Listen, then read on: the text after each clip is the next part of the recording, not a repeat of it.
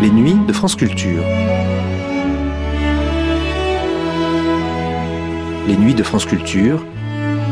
Une mémoire radiophonique. Joie est mon caractère, c'est la faute à Voltaire. Misère est mon trousseau, c'est la faute à Rousseau. Chanter Gavroche dans Les Misérables avant de tomber le nez dans le ruisseau, sous les balles de la garde nationale, durant l'insurrection républicaine de juin 1832. Voltaire, le premier, en mai, et Rousseau, peu après, en juillet, étaient quant à eux déjà tombés depuis 1778. Deux siècles plus tard, les samedis de France Culture marquaient le bicentenaire de leur disparition par une émission en deux parties intitulée Voltaire et Rousseau à l'épreuve du XXe siècle. Le second volet s'intéressait à ce qu'avaient pu être les influences respectives des deux grands hommes de leur vivant durant la période révolutionnaire et sous l'Empire. On s'interrogeait aussi sur ce qui, dans la pensée de Rousseau, avait pu permettre à certains de voir en lui l'inspirateur de régimes tyranniques. Dans cette deuxième partie, Roland Auguet s'entretenait avec Jean Balcou, professeur de littérature, et avec les historiens Daniel Roche, Guy Chaussinan-Nogaret, Jean Starobinski, Jean Tullard, et Mona Ouzouf. Voltaire Rousseau à l'épreuve du XXe siècle. Une émission proposée par Roland Auguet à l'occasion du bicentenaire Voltaire Rousseau.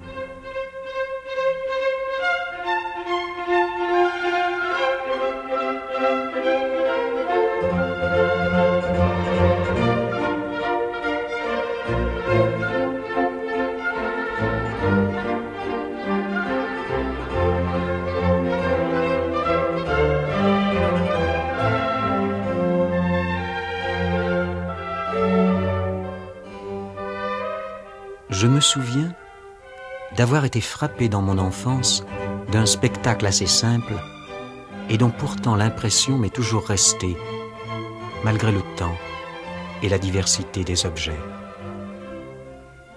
Le régiment de Saint-Gervais avait fait l'exercice et, selon la coutume, on avait soupé par compagnie.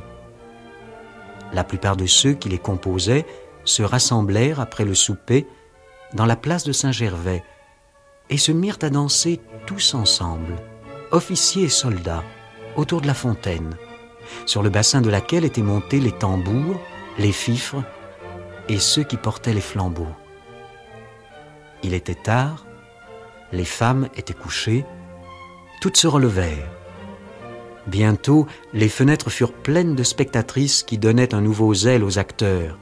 Elles ne purent tenir longtemps à leurs fenêtres, elles descendirent, les maîtresses venaient voir leurs maris, les servantes apportaient du vin, les enfants même, éveillés par le bruit, accoururent demi-vêtus entre les pères et les mères. La danse fut suspendue. Ce furent qu'embrassements, rires, santé, caresses. Il résulta de tout cela un attendrissement général que je ne saurais peindre, mais que, dans l'allégresse universelle, on éprouve assez naturellement au milieu de tout ce qui nous est cher.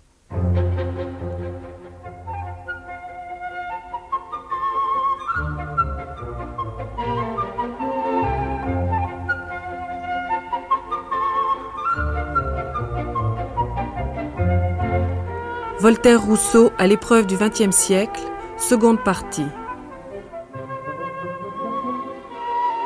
Avec Jean Balcou, Guy Chaussinan Nogaret, Mona Ozouf, Daniel Roche, Jean Starobinski, Jean Tullard. Réalisation Alain Paulet.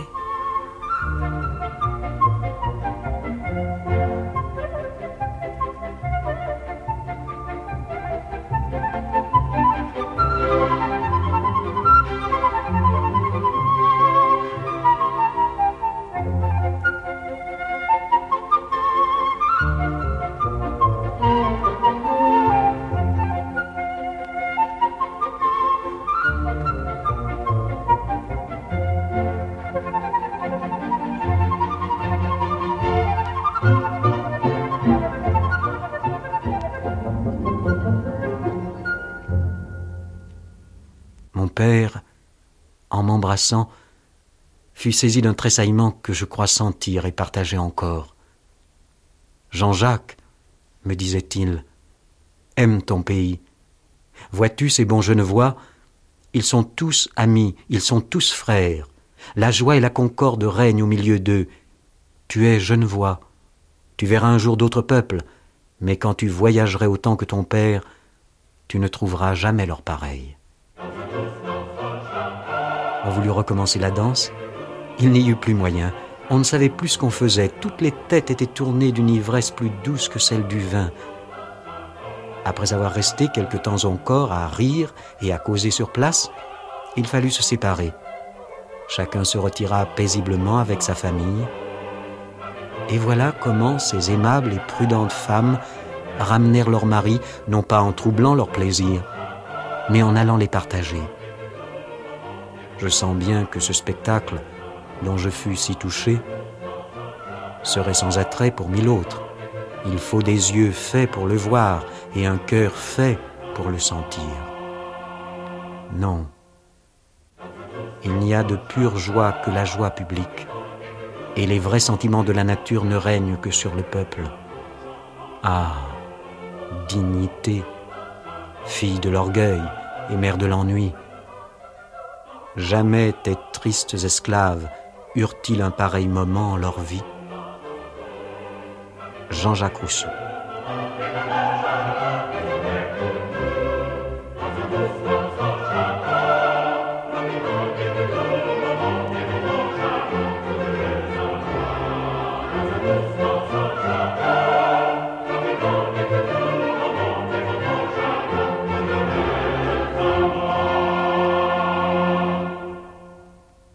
Cette seconde émission est consacrée plus spécialement au XVIIIe siècle. Mais au XVIIIe siècle, tel que nous pouvons le voir maintenant, d'après les travaux récents des historiens, des démographes ou des sociologues, qui nous ont apporté des éclairages nouveaux dans des domaines comme celui de la diffusion de la culture, des rapports beaucoup plus complexes qu'on ne le croyait autrefois entre la noblesse, les noblesses, faudrait-il dire, et l'argent, ou si l'on veut, le développement économique. Le XVIIIe siècle, donc, tel qu'on peut le voir d'après des travaux qui, souvent, ont créé des problématiques nouvelles, par exemple, pour ne parler que d'une chose connue, des rapports qu'il peut exister entre les écrits plus ou moins littéraires et plus ou moins conceptuels sur la fête et l'idéologie politique, voire la politique tout court. Il s'agit au fond de euh, savoir en quoi Voltaire et Rousseau sont représentatifs de ces mouvements plus souterrains que nous décelons à travers le XVIIIe siècle et si parfois ils ne leur tournent pas le dos. Premier point, est-ce que le progrès des sciences historiques a modifié l'idée que l'on se faisait de la place occupée par Voltaire et Rousseau dans leur siècle? Daniel Roche.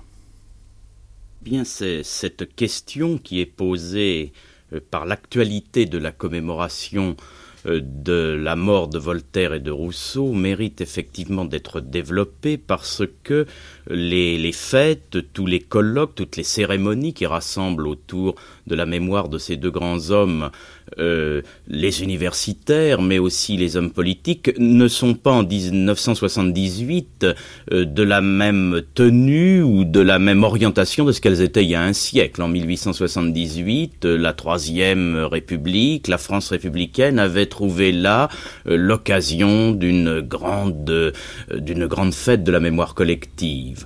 Alors aujourd'hui, le progrès des études historiques, en quelque sorte, il y a quand même eu euh, des, dizaines et des dizaines de chercheurs qui, dans le monde entier, ont pendant la seconde moitié du XXe siècle travaillé à préciser l'image de Voltaire et de Rousseau, le panorama sur lequel euh, ils se profilent en quelque sorte au XVIIIe siècle est totalement différent. Alors je crois que la première chose qu'il faudrait euh, dire, c'est que à l'époque, c'est en quelque sorte de poser la question qui avait entendu parler à l'époque de Voltaire et de Rousseau.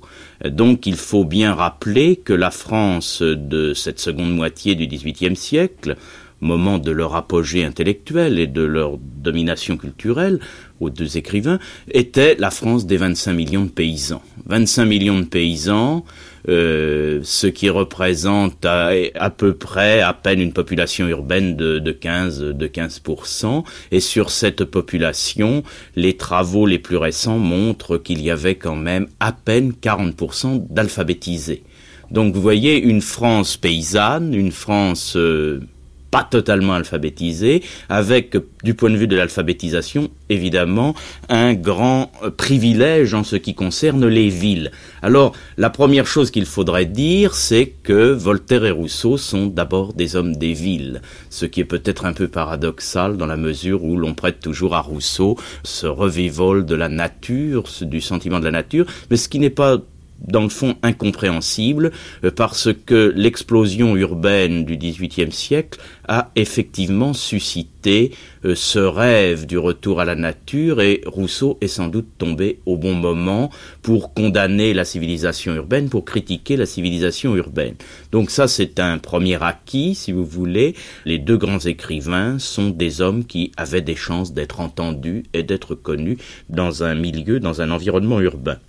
La deuxième chose sur laquelle on peut s'interroger, c'est à l'intérieur de cet environnement urbain, est-ce qu'il n'y a pas euh, des, milieux qui étaient plus particulièrement des milieux d'accueil? Alors ici, c'est serré un petit peu plus, en quelque sorte, le milieu culturel euh, de la France du XVIIIe siècle et il y a deux directions d'interrogation qu'à l'heure actuelle les écrivains ont privilégiées. C'est d'une part l'étude du système éducatif et d'autre part l'étude de la diffusion des idées collectives par le livre, par, le, par la diffusion de l'imprimé. Alors en ce qui concerne le, le, système éducatif, le public potentiel de Voltaire et de Rousseau euh, se chiffre dans cette France de 25 millions d'habitants autour de 15 000 ou 20 000 personnes. Il y avait en gros 180-200 euh, collèges ou institutions comparables, euh, et vous voyez que sortant de ces institutions, si on prend les promotions en quelque sorte d'élèves ayant traversé les collèges et les institutions d'enseignement, on arrive à ce chiffre qui peut paraître dérisoire euh, d'une minorité de 15 à 20 000 personnes, euh, comptez gros bien entendu. En ce qui concerne alors la deuxième euh, direction, c'est le problème de la diffusion du livre, eh bien les techniques et les, les modalités économiques du système de production du livre ancien faisaient que les tirages importants étaient tout à fait exceptionnels. Un livre ne tirait qu'à 1500, 2000 exemplaires au maximum. C'était là son seuil de rentabilité maximum. Alors vous voyez que les meilleurs ouvrages lorsqu'il bénéficiait d'une première diffusion, touchait euh, un public de l'ordre de 1000 à 2000 personnes. Euh, ce qui faisait le succès d'un ouvrage, euh, c'était essentiellement la reprise par de multiples libraires ou imprimeurs sous la forme de contrefaçons des écrits qui bénéficiaient d'un succès de mode ou d'un intérêt de, curiosité polémique. Il y a toutes les possibilités. Et alors, dans l'œuvre de Voltaire, Voltaire a admirablement su jouer, lui-même en tant que gestionnaire de sa production écrite, de cette organisation de la librairie, ce qui fait qu'il a multiplié quand même considérablement son audience par euh, la diffusion normale et par toutes les possibilités euh, du circuit clandestin, de ce circuit des contrefaçons qui est extrêmement important. Alors, euh, vous voyez donc à l'intérieur du système culturel français, le public potentiel des deux hommes euh, est une minorité, euh, que les moyens d'atteindre ce public potentiel sont aussi sans aucune commune mesure avec ce que nous connaissons dans la civilisation des médias ou de l'information dans laquelle nous vivons.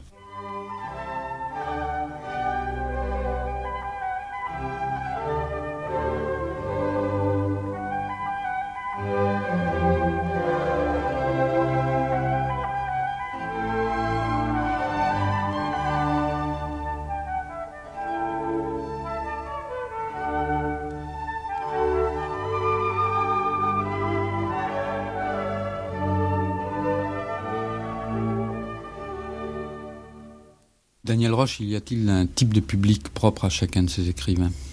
Bien, il y a sans doute, euh, et c'est quelque chose qui est mieux connu depuis quelques années, euh, correspondant aux deux hommes un écho immédiat assez différent, assez nuancé. Alors on peut atteindre euh, à la connaissance de ces publics, et c'est un apport de la sociologie historique contemporaine, euh, grâce aux grandes éditions de textes et plus particulièrement de la correspondance, qui, faut-il le dire, en le regrettant peut-être, sont toutes d'eux, qu'il s'agisse de Voltaire ou qu'il s'agisse de Rousseau, œuvres d'étrangers et publiées à l'étranger, ce qui est quand même euh, quelque chose qui mérite d'être souligné à l'occasion d'un centenaire. Ni Voltaire ni Rousseau n'ont trouvé en France d'éditeurs pour leur correspondance. Et à l'heure actuelle, la correspondance de Rousseau euh, est en fin de publication par un des plus grands érudits anglais spécialistes du siècle des Lumières, M. Leaf. Et la correspondance de Voltaire est définitivement achevée. Elle a été menée à bien par M. Besterman, qui, dirigeait l'Institut Voltaire à, côté d'Oxford. Alors, à partir de ces deux grands corpus de textes, on se trouve en présence euh, d'un côté euh, d'à peu près cinq ou six mille lettres en ce qui concerne Voltaire, euh, de l'autre côté en, ce qui concerne Rousseau un peu à peu près la moitié, et euh, dans les deux cas un public immédiat ayant pris contact avec l'écrivain qui est pour Voltaire de l'ordre de 1500 personnes et pour Rousseau de l'ordre de 600 personnes. Donc vous voyez déjà la différence de stature des deux personnages euh, dans la mesure où une correspondance est quand même quelque chose qui est en partie réglé par le destinataire, ça, et on le voit très bien à la manière dont Voltaire conduit sa correspondance. Voltaire euh, l'organise, Voltaire la gère parfaitement, il n'écrit pas à n'importe qui, il sait très bien faire rebondir euh, à partir d'une lettre les questions intéressantes.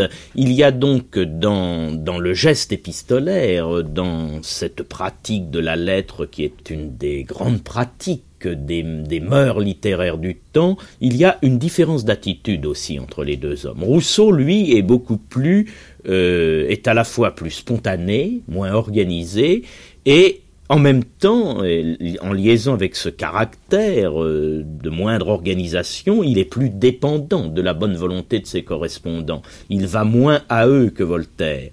Alors, à partir de ces deux grandes collections de textes, il y a euh, deux différences euh, à souligner. La première de ces différences, c'est en quelque sorte une différence spatiale. Euh, c'est une géographie différente de l'implantation du réseau des voltairiens et du réseau des rousseauistes. Les rousseauistes euh, ce sont des gens euh, de l'Europe des petites villes, de l'Europe des petites capitales, des petites capitales provinciales. Ce sont des amateurs et des lettrés euh, de la France provinciale, mais aussi de la Suisse, d'une partie de l'Allemagne et d'une partie de l'Italie. C'est tout à fait resserré c'est une correspondance qui n'est pas euh, centrée sur les grands axes de circulation intellectuelle. En revanche, alors Voltaire, lui, euh, c'est une correspondance qui est à l'échelle de l'Europe entière, euh, de, l'Italie du Sud à la Norvège et à la Suède, de l'Angleterre à, la Russie de Catherine II. c'est une correspondance qui est articulée sur toutes les grandes capitales de l'Europe et dans laquelle Paris tient une place absolument extraordinaire, ce qui n'est pas du tout le cas de la correspondance de Rousseau, les rousseauistes pouvant être par l'importance de leurs lettres, l'importance euh, non seulement quantitative, mais aussi qualitative, la qualité du discours, de l'échange, pouvant être des provinciaux. En particulier, il y a tous les amis suisses de Rousseau et les amis lyonnais de Rousseau qui, sont, qui ne sont pas à négliger. Donc vous voyez, on retrouve dans l'organisation de cette première influence des facteurs qui sont assez différents, qui tiennent à la personnalité des écrivains, qui tiennent aussi au, à ce que le temps leur demande, à ce que les grands du temps leur demandent. Pour Rousseau, euh, l'un des facteurs essentiels, c'est la diaspora protestante il y a euh, dans l'ensemble de la correspondance une dimension qui est liée à la géographie euh, du refuge huguenot sur la carte de l'Europe. Et Rousseau correspond avec euh, ce que les catholiques français appellent les gens de la RPR euh, dans le monde entier, enfin dans l'Europe occidentale entière. Voltaire, lui, est, en correspondance bien sûr avec aussi nombre de ses banquiers ou de ses grands négociants ou de ses grands hommes du protestantisme. Il en a pour ses affaires, il en a pour ses relations amicales.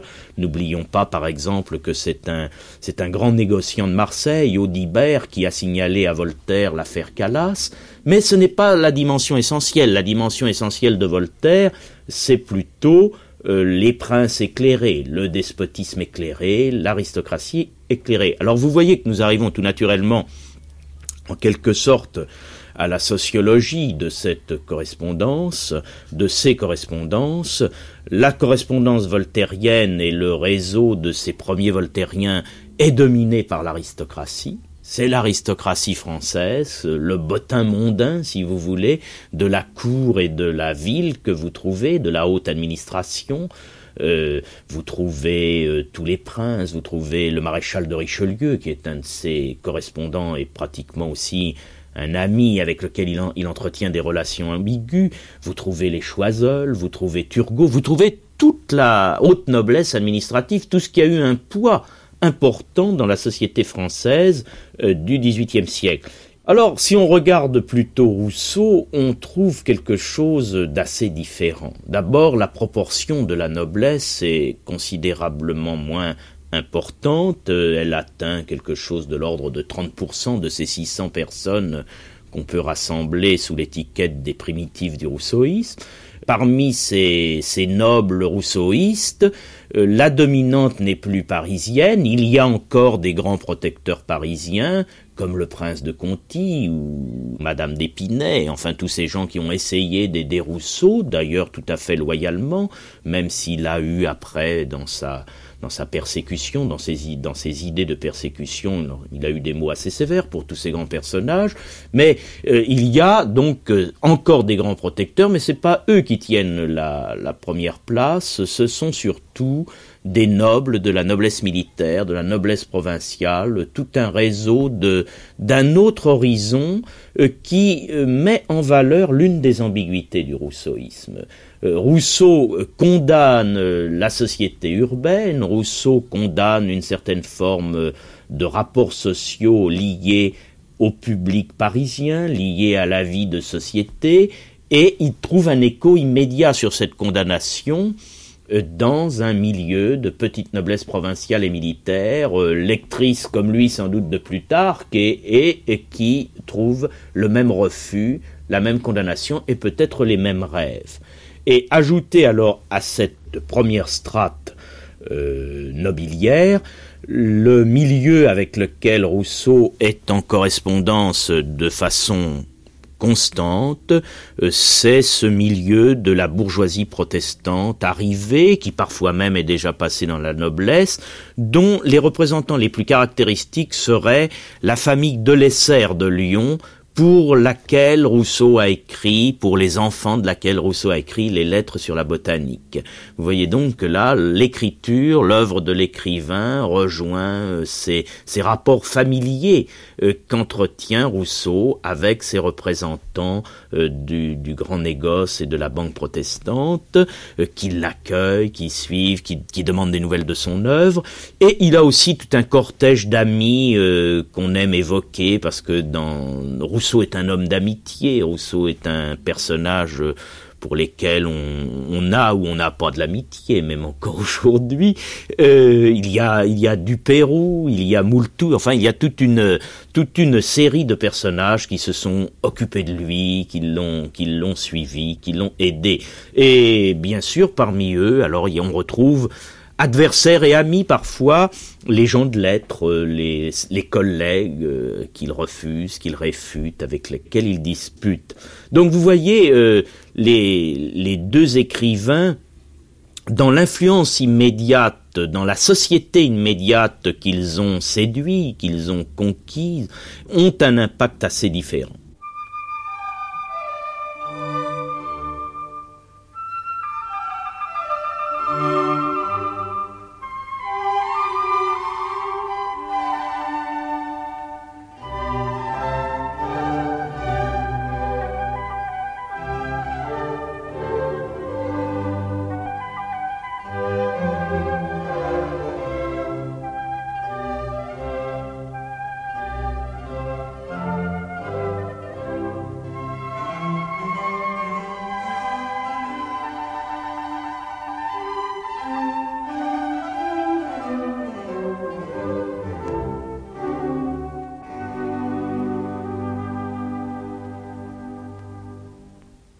Daniel Roche, est-ce que les travaux historiques récents permettent de faire un bilan d'influence euh, réciproque de ces deux auteurs sur le XVIIIe siècle?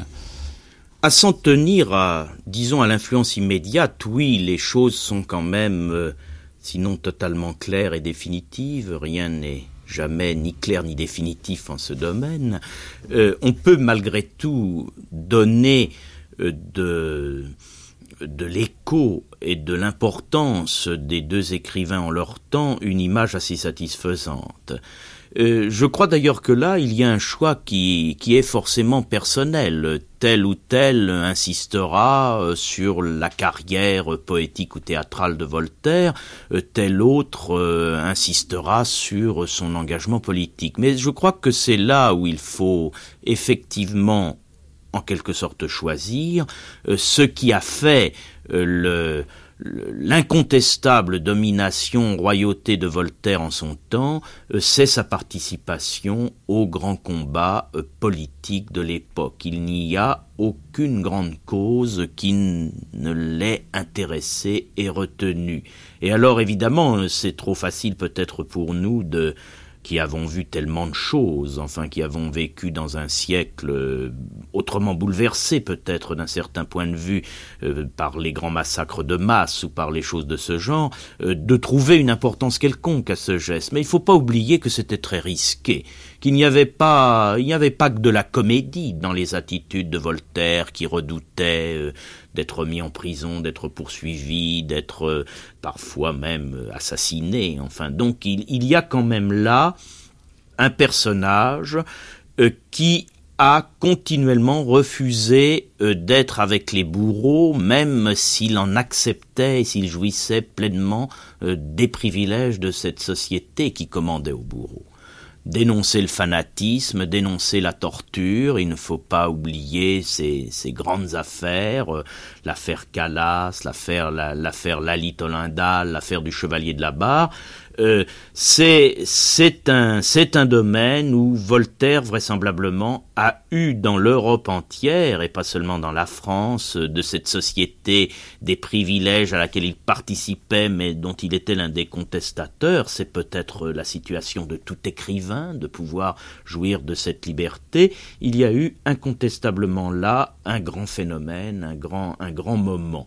Ajouté à cela, c'est que la politique de Voltaire est une politique euh, soucieuse de tenir les deux aspects en quelque sorte de toute politique, de préserver la frontière entre les libertés individuelles, la frontière du privé, la frontière du public, euh, ce qui fait que Voltaire a pu être incontestablement, le XIXe siècle en donnera peut-être une image caricaturale, l'un des hommes de, cet art de vivre de la bourgeoisie française, qui, après 1789, s'est installé euh, à la tête, en partie à la tête de l'État. Avec Rousseau, alors, on a quelque chose de totalement différent. Rousseau est le fondateur de la démocratie moderne d'un point de vue théorique.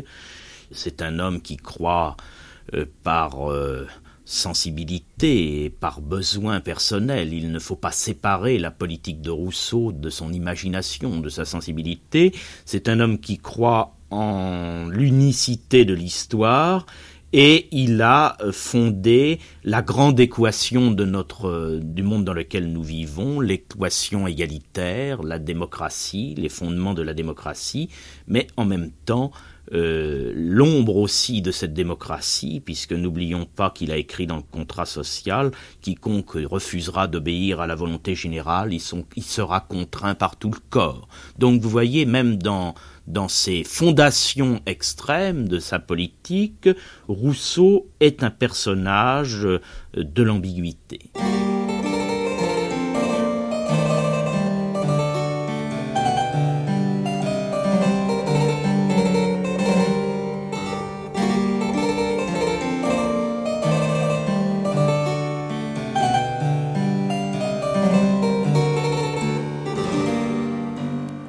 Voir l'aisance des particuliers, ce nombre prodigieux de maisons agréables bâties dans Paris et dans les provinces, cette quantité d'équipages, ces commodités, ces recherches qu'on nomme luxe, on croirait que l'opulence est vingt fois plus grande qu'autrefois.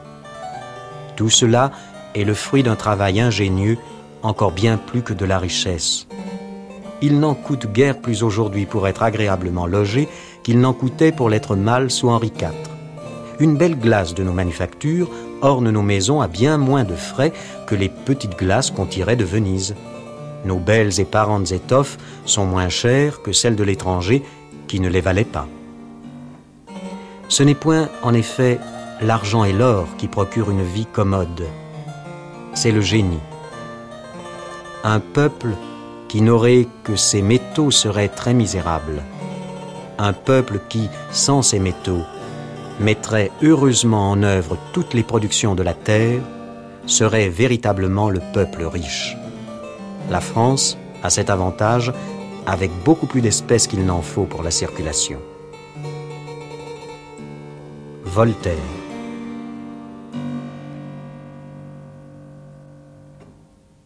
D'un seul coup, arrivant à Ferney, il euh, découvre la terre. Jean Balcou. C'est un homme de ville qui découvre la terre. C'est un intellectuel qui découvre le monde du travail. C'est un courtisan qui découvre la misère des paysans. C'est euh, un philosophe euh, du XVIIIe siècle qui découvre que d'un seul coup, près de chez lui, il y a encore des paysans qui sont des serfs, qui sont des mamortables, comme on les appelait à cette époque. Euh, c'est un homme euh, un grand seigneur, en définitive, euh, qui euh, se rend compte que les paysans boivent beaucoup, qu'ils sont complètement comment dirais-je, qu'ils ne sont pas tout à fait comme ils pouvaient les imaginer encore. Je vous ai dit tout à l'heure qu'il découvrait la Terre. Non seulement la Terre d'ailleurs, mais il va découvrir le monde de l'industrie, puisque vous savez qu'à Ferney, il y aura des, euh, de véritables petites manufactures.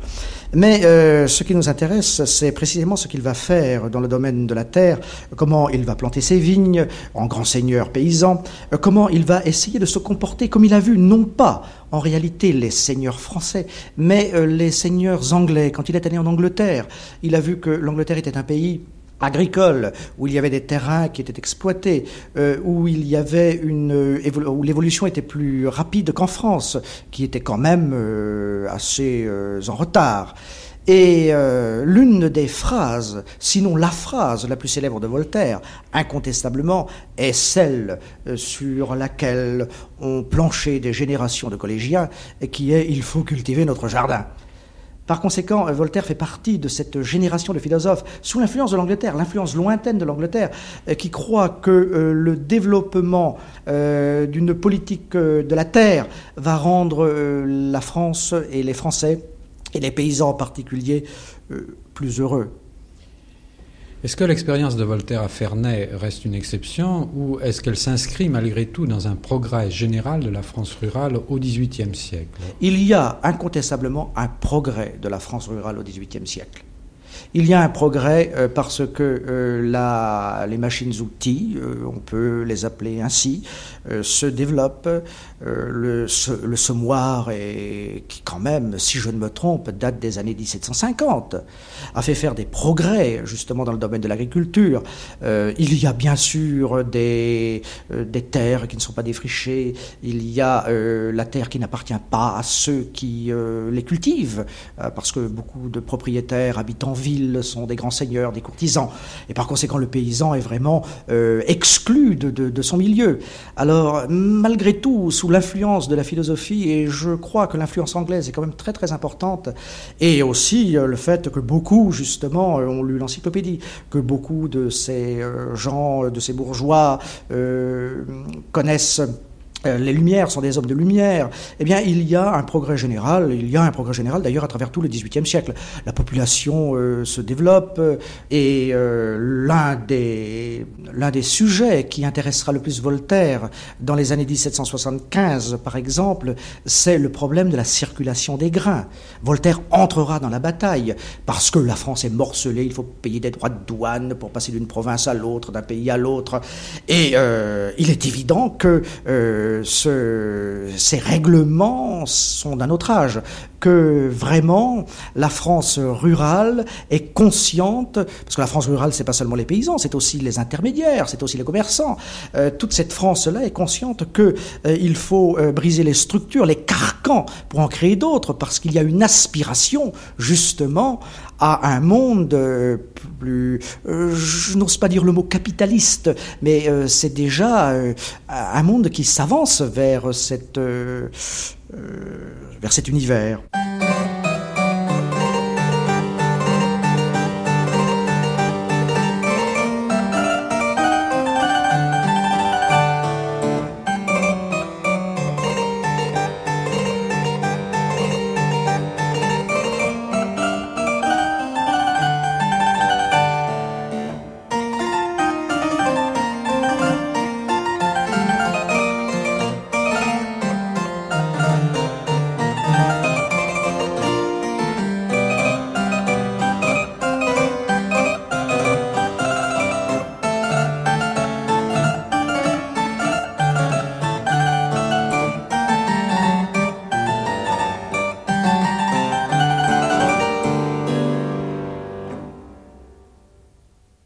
N'a jamais cessé euh, de réclamer euh, pour la France euh, une attitude différente de celle qui existait traditionnellement dans le royaume.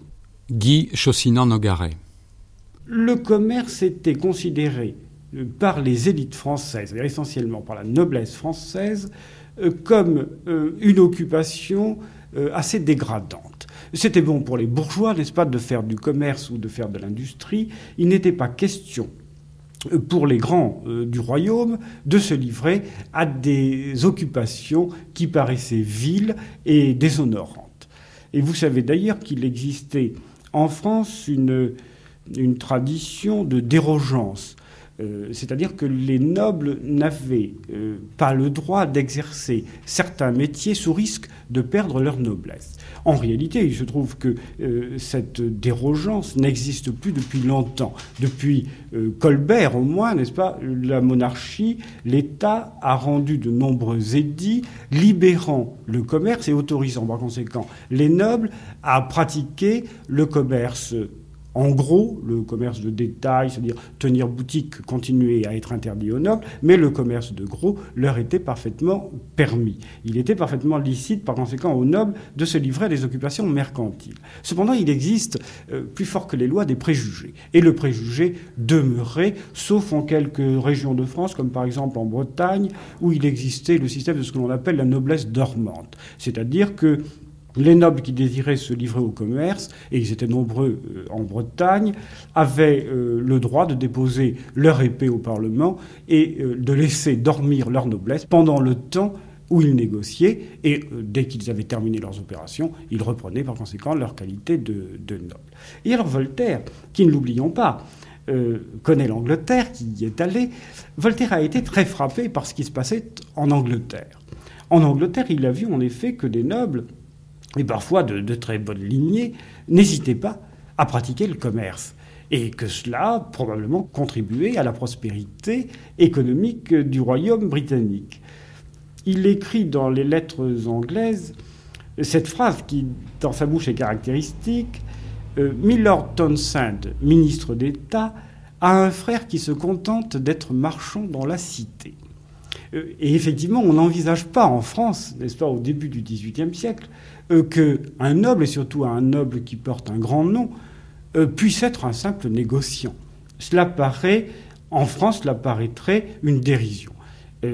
Voltaire veut donc essayer de convaincre ses compatriotes qu'en réalité, il n'y a pas antinomie entre la noblesse et une activité qui lui paraît à lui extrêmement importante puisqu'elle assure la prospérité de la nation et qui est le commerce. Par conséquent, il y a euh, chez Voltaire une préoccupation économique qui n'a peut-être pas décidé du cours de ses spéculations, mais qui en tout cas transparaît constamment dans ses préoccupations littéraires. Alors ça ne l'empêche pas d'ailleurs d'avoir parfois une attitude euh, extrêmement méprisante et désagréable à l'égard des gens d'argent, n'est-ce pas, euh, qu'il méprise. Il a des phrases extrêmement dures contre les fermiers généraux, par exemple. Ces gens, vous me direz que ça n'est pas tout à fait du commerce, puisque c'est des gens euh, qui vivent essentiellement du fisc, mais également pour les gens qui sont préoccupés exclusivement d'argent.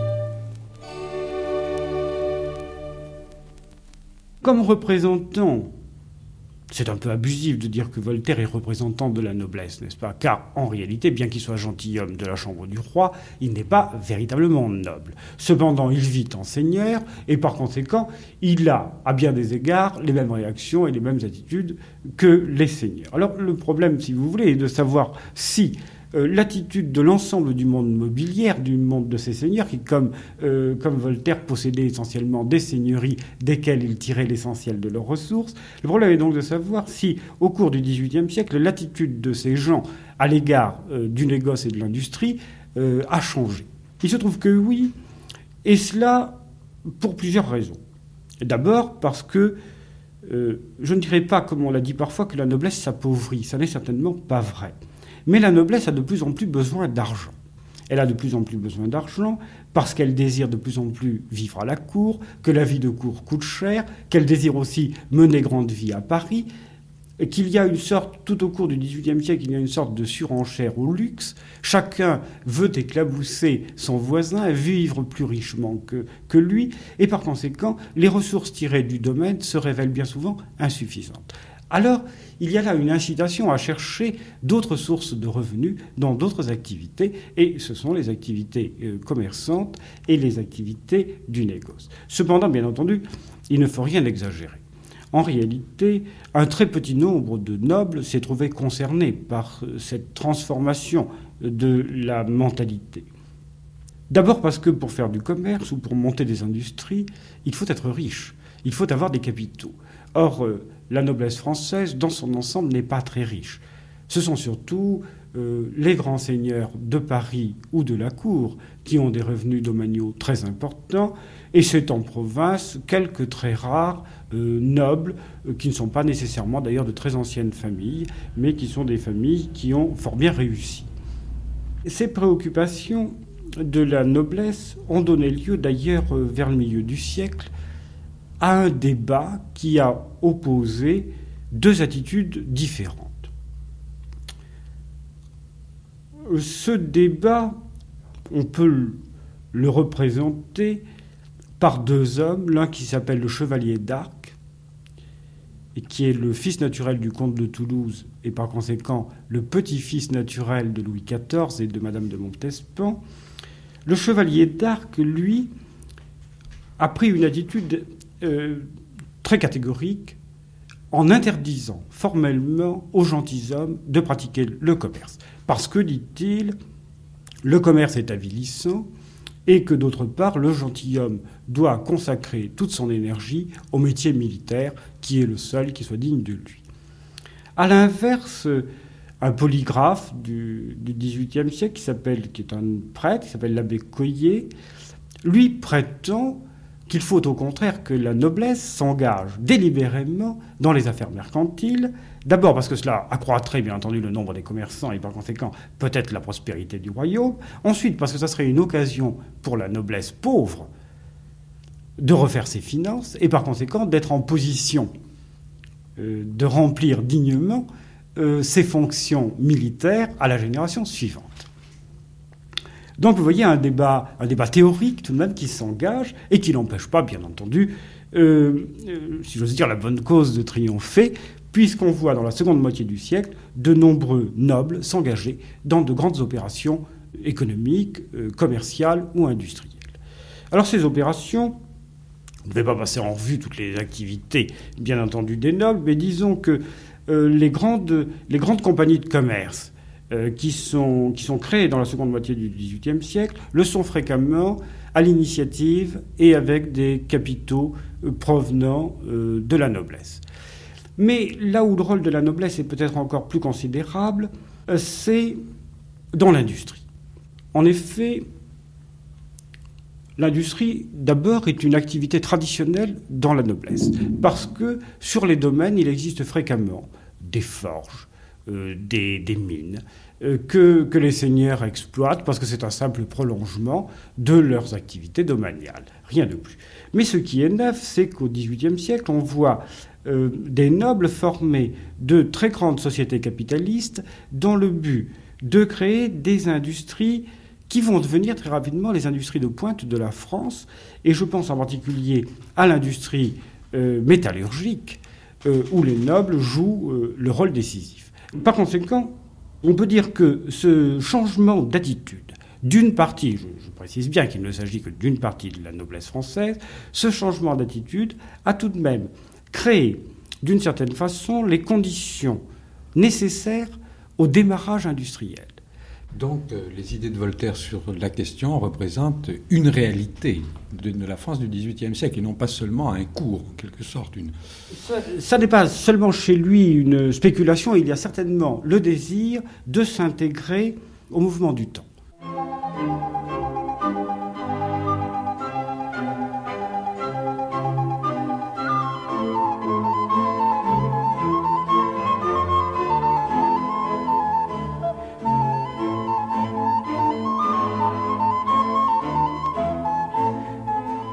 Ce sont les grandes villes qui épuisent un État et font sa faiblesse.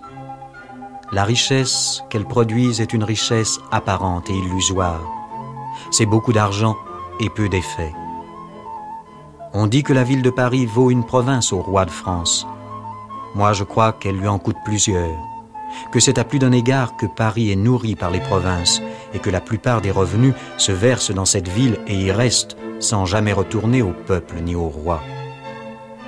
Il est inconcevable que dans ce siècle de calculateurs, il n'y en ait pas un qui sache voir que la France serait bien plus puissante si Paris était anéanti. Jean-Jacques Rousseau.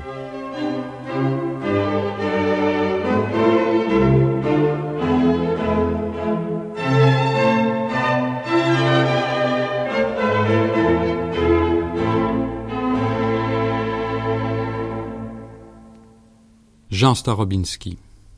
L'archaïsme de Rousseau y serait à peu près analogue à celui de Fénelon, n'est-ce pas Quand Fénelon décrit la cité vertueuse de Salente dans le Télémaque, euh, c'est essentiellement une société euh, dont les richesses dépendent du travail agraire qu'il décrit. Euh, il y a très peu d'industrie de transformation, très peu de métallurgie, la frugalité est, est grande. L'exigence morale fait que le luxe est quasiment banni d'une société de ce type, et euh, l'idéal de Rousseau, c'est l'État fermé, l'État qui se suffit à lui-même, l'État autarcique qui n'a pas besoin de euh, commercer avec l'extérieur, qui n'a pas besoin d'échanger des biens et de s'enrichir en vendant au dehors. Euh, en ce sens, on peut dire que Rousseau est hostile au mercantilisme. Il est très favorable à une espèce de narcissisme économique qui fait que euh, ce corps collectif qu'est l'État euh, se nourrit de sa propre substance. avec bien entendu un grand appel à la vertu travailleuse, laborieuse des agriculteurs et de l'ensemble de la population, une réduction aussi grande que possible de la masse monétaire. Rousseau n'aime pas l'idée de finance, de finance publique. Euh, il voudrait se situer au plus près d'une société où les échanges se font en nature, au niveau euh, du troc, et il, faut, il suffit de voir les lettres sur le domaine de Claren euh, dans la Nouvelle Héloïse pour voir comment il rêve ou imagine une société qui vit de son propre travail et qui n'a besoin de rien d'extérieur à elle. Il n'est pas pour les euro-dollars. Absolument pas. Absolument pas. Il voudrait, euh, il voudrait même que, à l'intérieur d'un tout petit territoire comme Claren, euh, on fasse tous les vins de la terre pour n'avoir pas besoin d'importer du Malaga d'Espagne ou du Portugal, euh, Il ne faut pas qu'on ait besoin. On peut faire du Malaga à Claren. On peut faire tous les vins de la terre, moyennant quelques recettes de fabrication. Là, Rousseau est plus indulgent pour l'artifice, mais se rendre indépendant d'autrui, euh, se, mettre en situation d'autarcie économique, euh, c'est l'idéal de Rousseau. Et avec, euh, notamment dans ses projets pour la Corse, un projet de médiocrité dans la possession, qui fait qu'il n'y ait pas de grande richesse et qu'il n'y ait pas de pauvreté. Une société de petits propriétaires, possédant chacun des terres à cultiver, possédant de quoi se faire subsister par euh, l'effort d'une famille et rien au-delà, de telle sorte que l'inégalité ne trouve pas le moyen de s'infiltrer dans ces sociétés-là.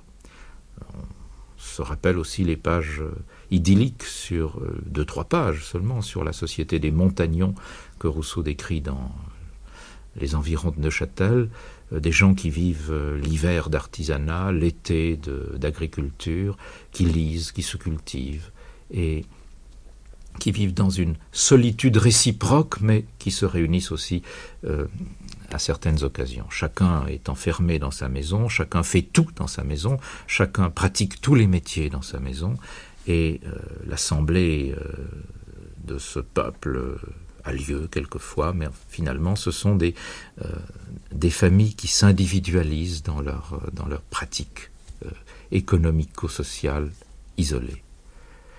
C'est assez curieux, n'est-ce pas? On peut dire qu'il s'agit là d'un idéal pré-industriel qui est entièrement tourné vers une image d'activité agraire.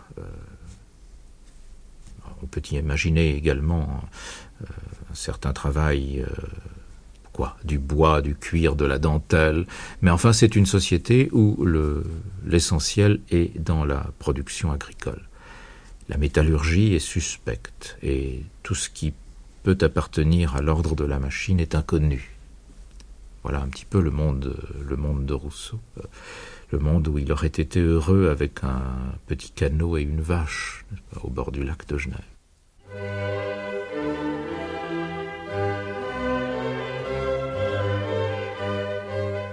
Je suis moins tenté de l'argent que des choses. Parce qu'entre l'argent et la possession désirée, il y a toujours un intermédiaire, au lieu qu'entre la chose même et sa jouissance, il n'y en a point. Je vois la chose, elle me tente. Si je ne vois que le moyen de l'acquérir, il ne me tente pas. J'ai donc été fripon et quelquefois je le suis encore, de bagatelles qui me tentent et que j'aime mieux prendre que demander.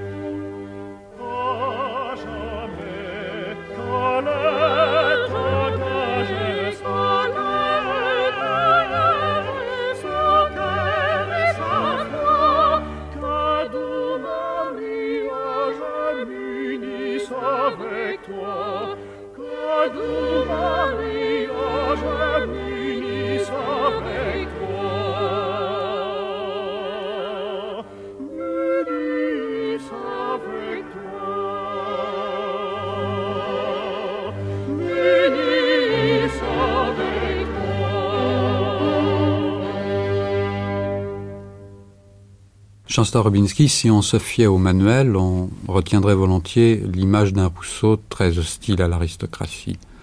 Est-ce le cas? Oui, il est hostile à l'aristocratie dans nombre de pages de son œuvre, dans nombre d'écrits. Il suffit de regarder par exemple le passage du discours de l'inégalité où euh, Rousseau décrivant les progrès de l'inégalité évoque la façon dont un roi ou un prince euh, déclare euh, à ceux qui l'ont servi Sois grand, toi et tes descendants. cette image de l'origine de l'aristocratie est une image polémique, est une image critique et les pages ne manquent pas chez Rousseau où les riches et euh, les personnages titrés sont attaqués. Et cependant, si l'on examine la carrière même de Rousseau, on s'aperçoit que la pente de sa rêverie, et notamment de sa rêverie amoureuse, le dirige constamment vers des euh, figure féminine située plus haut que lui sur l'échelle sociale. Euh, pensez par exemple à la façon dont il décrit la fameuse idylle de Tône, l'idylle des cerises avec euh, deux charmantes jeunes filles, mais toutes deux sont riches ou aristocratiques, n'est-ce pas? Mademoiselle Calais et Mademoiselle de Graffenried. Que l'on pense aussi à la façon dont il rêve à des châtelaines lorsqu'il quitte Genève à 16 ans. Euh, la tête toute pleine de souvenirs romanesques. Euh, ce ne sont pas des filles de paysans qui attirent son attention, il euh, part sur les grands chemins un peu à la manière de Don Quichotte, et il se décrit lui-même comme une sorte de Don Quichotte, rêvant d'aventures, de, châteaux, de demoiselles à qui il donnerait la sérénade. Et si l'on suit le fil de son existence, on s'aperçoit que l'élan amoureux chez Jean-Jacques euh, se dirige vers des personnes comme Madame Doudetot, n'est-ce pas? Le grand amour, c'est Madame Doudetot, belle-sœur de Madame d'Épinay. Cependant que Rousseau s'est mis en ménage avec une lingère, Thérèse Levasseur. Il y a donc euh, une sorte de euh, partage, de conflit, de division intérieure entre une appartenance de classe qui se sait très consciemment une appartenance à la classe moyenne et d'autre part une, euh, certaine façon de, de, se rapporter à l'aristocratie euh, de façon beaucoup moins polémique et hostile qu'il ne semblerait à première vue. Voilà ce qu'on peut dire, n'est-ce pas, de cette situation assez singulière qui se passe, comment dire, aux confins de la classe moyenne et de la classe riche et titrée. Et ces confins sont des lieux de conflit. Euh, remarquons aussi que dans la Nouvelle Héloïse, Saint-Preux est un roturier, et c'est pour cela que Julie d'Étanges lui est refusée par son père, par le père de Julie. Il n'empêche que euh, l'aventure implique un roturier et une jeune fille de petite noblesse. Cependant qu'à un niveau beaucoup plus inférieures se passent euh, les histoires de Claude Anet et, de Fanchon Regard, euh, des amours de domestiques.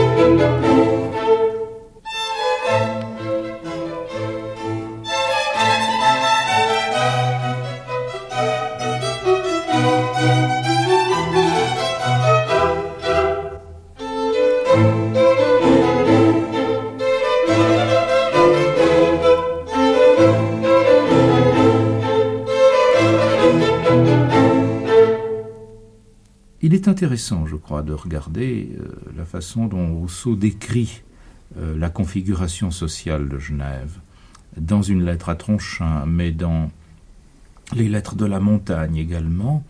Euh, Rousseau fait essentiellement l'éloge de ce qu'il appelle la classe moyenne. Lorsqu'il évoque la corruption qui gagne toutes les nations, il la voit généralement commencer par les riches, lesquels ne tardent pas à corrompre, à leur tour, la populace, car c'est un terme que Rousseau utilise euh, fréquemment pour désigner le bas peuple, le peuple qui n'a pas une véritable conscience civique et qui se vend pour du pain. Euh, lui-même, Jean-Jacques, il se sent appartenir à la catégorie des horlogers, à cette catégorie qu'il dit lui-même moyenne, et euh, il plaide pour cette catégorie-là, car s'il y a un avenir pour Genève, c'est dans la force que peut maintenir, la force politique que peut euh, conserver cette classe moyenne. Donc, euh, ceci nous permet de définir peut-être plus précisément Rousseau comme un petit bourgeois ou comme un homme de la classe moyenne euh, dont les affections, dont les passions sont tout de même dirigées vers certaines images d'une vie au-dessus de son état, et euh, qui garde le souci du bien collectif plus que euh, ne le font les riches ou la populace qui s'en fiche. Euh, Rousseau s'est décrit quelque part comme quelqu'un qui, n'étant d'aucun État, les a tous connus. Et dans certaines pages des Confessions, il se montre à Montmorency déjeunant avec le maréchal de Luxembourg et dînant le soir avec un charbonnier. Ainsi, je crois qu'il faut nuancer l'image du Rousseau plébéien et essentiellement révolté, euh, le voir plutôt comme il se présente lui-même, comme un homme capable de lancer l'invective aux riches qui ne pensent qu'à ses plaisirs, mais aussi euh, comme un homme qui euh, souhaite l'harmonie sociale et qui souhaite intervenir comme une sorte de médiateur entre les différentes classes sociales. Voilà, je crois, ce qu'on peut dire très sommairement sur euh, l'emplacement social de Rousseau, sur le lieu d'où il parle. Mais il est évident que, dans bien des circonstances, Rousseau se, situe hors jeu. Il suffit de relire, par exemple, la page où il nous dit comment euh, il a conçu son discours de l'inégalité. Dans le fond des bois, euh, est sorti de Paris de quelques kilomètres et il s'est enfoncé dans les bois, il a rêvé à l'image primitive de l'humanité et, nous dit-il, il, s'est élevé jusqu'auprès de Dieu pour apostropher les hommes. Ainsi, la place que se donne Rousseau, c'est une place euh, de spectateur surplombant le spectacle de l'histoire et adressant aux hommes les avertissements, les prophéties, les prémonitions euh, qui doivent, qui devraient leur faire changer le cours de l'histoire. Le mysticisme naturiste, auquel Rousseau a su donner une impulsion si durable, a donné naissance à un mysticisme de groupe qui s'est façonné un Jéhovah à sa mesure en répétant, après le prophète genevois, à travers vingt systèmes plus ou moins spécieux, L'homme de la nature, instinctif et non gâté par la culture intensive de l'esprit, c'est-à-dire le sauvage dans toute l'étendue du globe, et en Europe l'homme du peuple, moins touché par la civilisation que le bourgeois, l'homme de la nature est allié de Dieu par privilège, donc bon par instinct, et doté de l'inspiration d'en haut quand il s'agit pour lui de régler les intérêts du corps social. Ernest Seyer. J'en viens à un terme que vous employiez tout à l'heure, enfin que vous employiez, ou plutôt dont vous disiez que Rousseau l'employait, c'est la populace. Alors généralement, on nous dit plutôt que c'est un terme qui est réservé à la plume de Voltaire, la canaille, la populace. C'est un terme qu'on trouve chez Rousseau. Quelquefois, euh, de façon paradoxale, Rousseau réhabilite la populace, réhabilite la canaille, euh, se place résolument du côté peuple, décide d'être peuple, mais euh, dans certains textes où, il a souhaité euh, nuancer sa position, eh bien, il se rattache délibérément à une classe moyenne et il l'appelle populace, le petit peuple, celui qui est à la merci de sa misère et que les riches peuvent acheter. Et on le voit souvent parler euh, de la populace, même dans le cas de Genève, où il devait y avoir une, un bas peuple assez peu nombreux. Euh, nous le trouvons euh, constamment, Rousseau, euh, soucieux de faire l'éloge de la bourgeoisie, mais cette bourgeoisie est constituée d'artisans indépendants, au-dessous de laquelle se trouvent euh, des gens qui n'ont ni les privilèges ni l'éducation de la bourgeoisie et des artisans. Rousseau insiste beaucoup sur l'éducation euh, euh, extraordinaire qu'à Genève on donne aux ouvriers, aux artisans, différente de celle qu'il recevrait dans d'autres pays. C'est ainsi que dans une lettre à Tronchin, il écrit ceci. Je vous lis quelques lignes de cette lettre à Tronchin. La preuve est qu'il y a une grande différence entre les artisans des autres pays et les nôtres. Un horloger de Genève est un homme à présenter partout, un horloger de Paris n'est bon qu'à parler de montre, l'éducation d'un ouvrier tend à former ses doigts, rien de plus, cependant le citoyen reste, bien ou mal, la tête et le cœur se forment, on trouve toujours du temps pour cela, et voilà à quoi l'institution doit pourvoir. Ici, monsieur, j'ai sur vous, dans le particulier, l'avantage que vous avez sur moi dans les observations générales. Rousseau s'adresse à un aristocrate et ajoute ceci, c'est très important, cet état des artisans est le mien, celui dans lequel je suis né, dans lequel j'aurais dû vivre, et que je n'ai quitté que pour mon malheur. J'y ai reçu cette éducation publique, non par une institution formelle, mais par des traditions et des maximes qui, se transmettant d'âge en âge, donnaient de bonheur à la jeunesse les lumières qui lui conviennent et les sentiments qu'elle doit avoir. À douze ans, j'étais un Romain, à vingt, j'avais couru le monde et n'étais plus qu'un polisson. Les temps sont changés, je ne l'ignore pas, mais c'est une injustice de rejeter sur les artisans la corruption publique. On sait trop que ce n'est pas par eux qu'elle a commencé. Partout, le riche est toujours le premier corrompu, le pauvre suit, l'état médiocre est atteint le dernier, or chez nous, l'état médiocre est l'horlogerie. C'est dans cette classe moyenne, dans cet état médiocre, que Rousseau, euh, normalement, euh, se sent le plus proche euh, de ses concitoyens, des bourgeois de Genève. Et je lis à la fin des lettres écrites de la montagne, dans la plupart des États, les troubles internes viennent d'une populace abrutie et stupide, échauffée d'abord par d'insupportables vexations, puis ameutée en secret par des brouillons adroits, revêtus de quelque autorité qu'ils veulent étendre.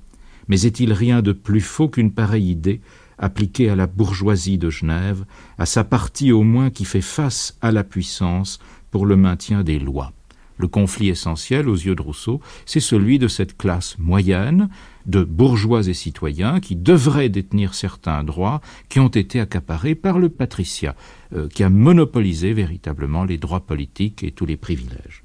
Et Rousseau poursuit, dans tous les temps, cette partie, donc la bourgeoisie, a toujours été l'ordre moyen entre les riches et les pauvres, entre les chefs de l'État et la populace. Encore une fois, Rousseau utilise ce terme avec un certain mépris, il faut bien l'avouer, quoiqu'il est écrit dans un passage tout à fait fameux du livre 4 de l'Émile, c'est le peuple qui compose le genre humain, ce qui n'est pas peuple est si peu de choses que ce n'est pas la peine de le compter, etc. Vous le voyez, il faut bien nuancer quelque peu la, euh, les sympathies et les appartenances politiques de Rousseau. Jamais il n'a fait cause commune avec le patriciat, contrairement à Voltaire, mais euh, sitôt qu'il s'agit de savoir à quelle fraction du peuple il appartient, il entend bien préciser qu'il appartient à cette catégorie de citoyens et bourgeois qui ont des droits ancestraux qui leur ont été dérobés.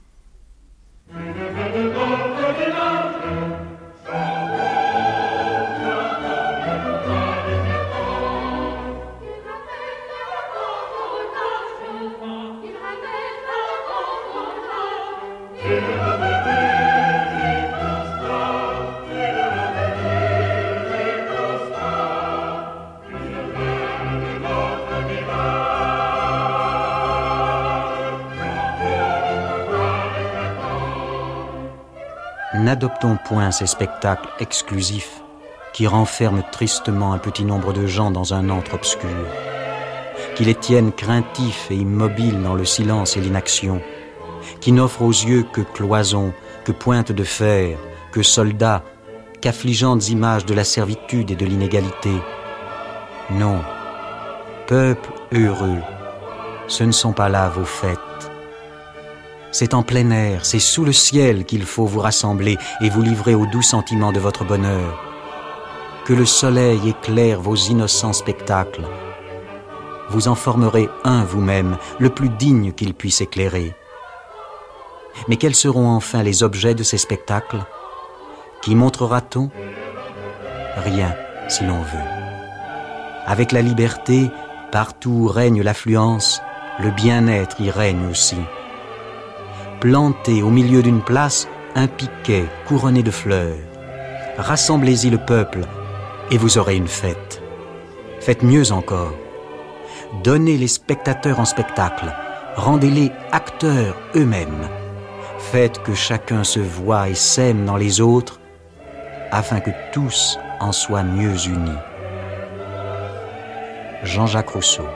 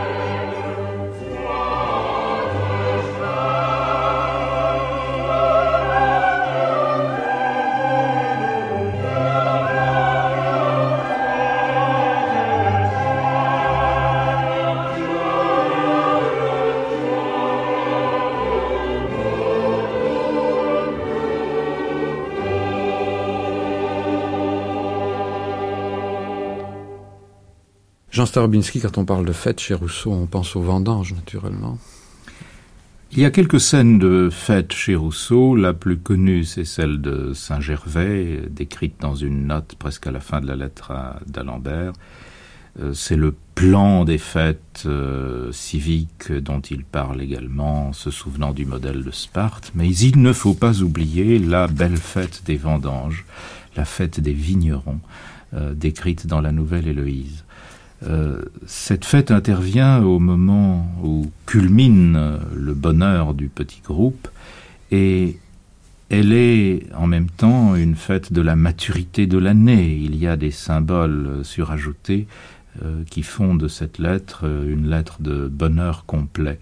Car lors de la fête des vendanges, les rangs sociaux s'estompent peut-être illusoirement pour quelques heures, pour quelques jours, et la musique intervient à son tour avec de vieilles chansons à l'unisson. Euh, tout cela fait sur ce beau paysage décrit en quelques traits euh, une espèce d'aura de, bonheur. Eh bien, ce qui me frappe euh, dans cette grande fusion heureuse de la lettre sur les vendanges, c'est que la fusion a même lieu entre l'activité laborieuse et la fête. Euh, les vendanges, c'est un travail, mais c'est un travail devenu fête. Et je crois que le modèle que cela peut représenter pour nous, pour nos consciences malheureuses du XXe siècle, euh, n'est pas près de, de s'estomper ou de s'effacer. Et j'ajouterai encore un autre caractère de la fête, c'est que le jour de la fête, les séparations entre les consciences qui sont dues au fait que chacun est un peu le captif du regard des autres et ne sait pas comment il est vu par autrui, euh, ces séparations-là disparaissent. Euh, le spectacle devient universel, chacun est vu par tous, tous sont vus par chacun, et dès lors, le fait d'être vu n'est plus un malheur, au contraire, c'est un bonheur. Il y a un renversement de ce qui est si souvent euh, représenté par Rousseau comme quelque chose d'épouvantable, le fait que notre être soit captif du regard d'autrui, de l'opinion d'autrui, eh bien l'opinion a cessé d'être hargneuse, méchante, agressive, le regard euh, général est un regard de bienveillance, et dans cette bienveillance se réalise euh, ce que Rousseau nomme la transparence, la transparence des cœurs. Il s'est senti lui-même toute sa vie un être transparent, et le fait est que ses sentiments étaient rapidement présents sur son visage. Il rêve la fête comme euh, le jour où tous sont présents dans, leur, dans les signes euh, que leur visage, que leurs gestes euh, manifestent. Il n'y a de pure joie que la joie publique. Oui, cela veut dire que la joie individuelle doit se transporter au niveau du partage, n'est-ce pas? Euh, Toute joie qui resterait séparée euh, reste une joie malheureuse. Et la joie publique euh, fait affleurer alors, dans une communion aussi large que possible, la, le sentiment d'une jouissance. Mais j'ajouterai ceci, c'est que Rousseau imagine volontiers des groupes de dimensions assez différentes. Euh, pourvu que ce soit un groupe. Après tout, la famille et les domestiques de la nouvelle Héloïse ne représentent pas un très grand groupe social, mais peu lui importe que ce soit une cité entière ou que ce soit une grande famille, pourvu que le groupe soit unanime. Euh, il reste à réfléchir, n'est-ce pas, sur la dimension que Rousseau attribue au groupe en fusion, à cette joie publique. Euh, je ne crois pas que Rousseau les étende son idéal, comme Schiller dans le fameux, la fameuse ode à la joie, à l'humanité entière, à des millions. Euh, Rousseau est persuadé que le bonheur ne peut se trouver que dans des groupes relativement limités, dans des petites cités. Il faut se rappeler que Genève n'avait guère plus de 20 000 habitants au XVIIIe siècle. Et la joie publique, c'est la joie d'un groupe qui se reconnaît dans son identité et, dans une certaine mesure, qui se reconnaît malgré tout dans sa différence par rapport à d'autres groupes, par rapport au reste du monde.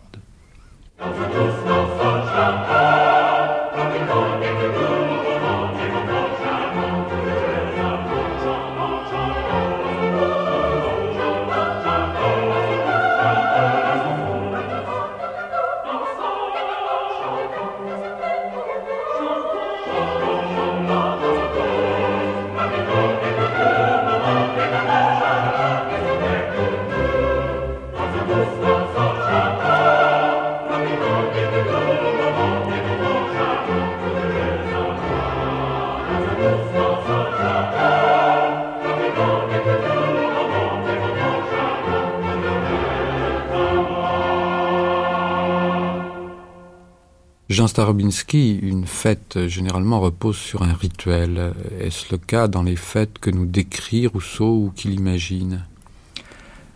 Le rituel suppose une mémoire et à l'égard de la mémoire collective, euh, Rousseau a des sentiments peut-être ambigus. Euh, J'ai l'impression que la fête chère au cœur de Rousseau, c'est la fête qui s'improvise, la fête sans mémoire, la fête qui invente euh, euh, son surgissement indépendamment de toute commémoration.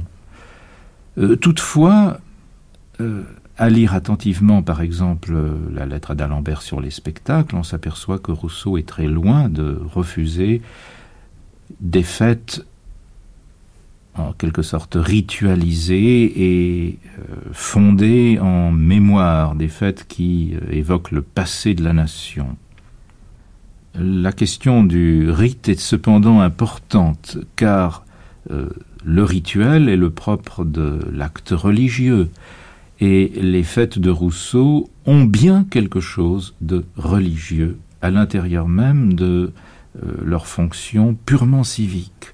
Et euh, je crois que nous touchons là quelque chose de très important, car euh, il y a des pages de Rousseau où s'effectue la fusion, à mon sens euh, dangereuse, périlleuse, du civique et du sacré. Rousseau part d'une accusation, et il accuse un état de fait insatisfaisant. Cet état de fait, c'est la séparation des consciences, c'est le quant à soi de chacun, c'est l'amour propre, c'est le culte des apparences trompeuses, euh, la façon dont on se laisse euh, réduire en esclavage par l'illusion du paraître. Et à cela, Rousseau va donner réponse. Or, précisément dans le cas du spectacle, Rousseau fait comme il euh, s'y était pris euh, pour les sciences et les arts, il ne donne pas une réponse religieuse, il donne une réponse politique. Si les spectacles sont coupables, c'est parce qu'ils séparent les consciences, parce qu'ils séparent acteurs et spectateurs d'une part, et que d'autre part le théâtre se trouve séparé du reste de la collectivité, du reste de la communauté, par son enceinte. Ainsi le spectacle, le théâtre, c'est le règne de la séparation, c'est le règne de l'aliénation, c'est le règne de la conscience fragmentée. Et à cela, Rousseau va opposer le groupe en fusion, pour parler comme Sartre. Pas? Le groupe en fusion célébrant sa propre apothéose. Et il est évident que dans cette image du groupe en fusion et dans l'image de cette communion, quelque chose de religieux, quelque chose du sacré qui a été impliqué dans l'accusation des conduites erronées, va se transporter. Je ne sais pas si je me suis bien fait comprendre, n'est-ce pas? On ne peut pas accuser euh, dans les termes de la religion et donner une réponse politique sans imprégner la réponse politique de quelque chose de religieux. C'est là que s'opère la fusion du religieux et du politique, puisque le politique est la réponse donnée à une accusation, à une mise en accusation d'origine religieuse. La fête, en somme, est le contraire du spectacle. Ou bien, euh, l'on pourrait dire qu'elle est le spectacle à ce point généralisé, ce ne serait pas la suppression du paraître, c'en serait la généralisation.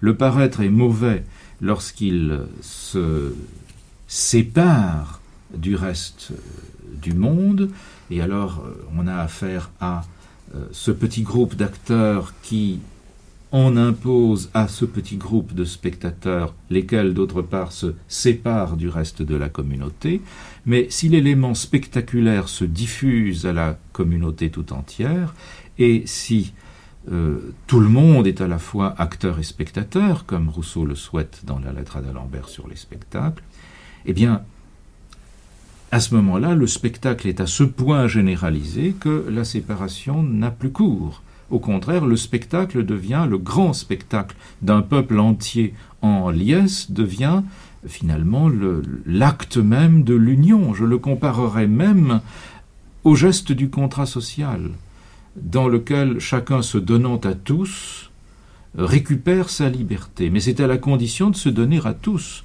que la liberté est récupérée. Se donner à un seul maître ou à un groupe de maîtres, c'est s'aliéner, c'est se réduire en esclavage volontairement, mais se donner à tous, c'est se recevoir en retour de tous, à condition de réciprocité, bien entendu. Vous parliez tout à l'heure du danger que représente cette fusion du mystique et, de la fête euh, généralisée le, public et le, le, mystique en quelque sorte. Oui. Le sacré. Euh, je crois que, n'est-ce pas, euh, dans ce cas-là, le problème politique n'est plus abordé rationnellement, il est abordé en fonction de transports irrationnels qu'il peut susciter. Et euh, ce n'est pas euh, en pensant principalement au fait de la Révolution française que j'en dénoncerai le danger, mais euh, je suis assez vieux pour savoir quel aspect de liesse collective pouvaient avoir les fêtes du national-socialisme. La fusion était ainsi bien opérée, la communion de tout un peuple était ainsi réalisée, avec évidemment pour corollaire la démonisation de tout ce qui s'opposait à cette communion, et alors les fantasmes s'élevaient, euh, touchant ceux qui empêchent cette communion d'être parfaite, euh, euh, les opposants, les juifs, etc., devenaient, dans les catégories même du sacré ou du démoniaque, ce qu'il fallait éliminer.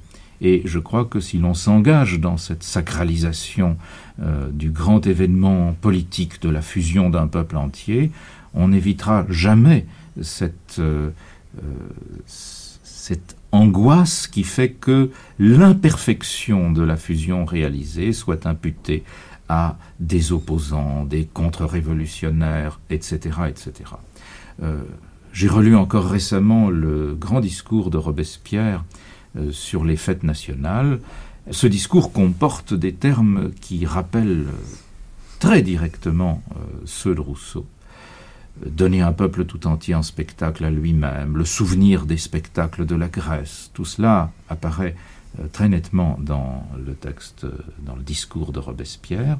Mais ce discours est rempli des rappels de ce qu'il a fallu euh, condamner, éliminer, conduire à l'échafaud, parce que constituant des obstacles à cette euh, grande fusion euh, du peuple vertueux que Robespierre souhaitait. Il y a donc, je crois, toutes les fois que cet idéal de fusion est formulé, le péril de cette vision très fantasmatique de l'obstacle à la fusion qui ne peut manquer d'exister et qui dès lors représente un groupe à éliminer, un groupe à écarter, puisqu'il empêche cet euh, orgasme collectif euh, tellement souhaité. Autrement dit, notre époque qui vit beaucoup sur ce mythe de la fête, vit sur un mythe dont, dans le fond, elle ne comprend pas le danger, parce que vous parliez du national-socialisme tout à l'heure, mais euh, ce qui frappe à l'heure actuelle, c'est que quand même cet euh, idéal de fusion, d'abolition, acteurs, spectateurs, etc., c'est devenu un mythe de gauche, je dirais gauche entre guillemets, mais enfin je veux dire qu'il y a beaucoup de gens qui, euh, consciemment, n'ont rien à voir avec le, le national-socialisme, qui, qui croient à ce genre de choses.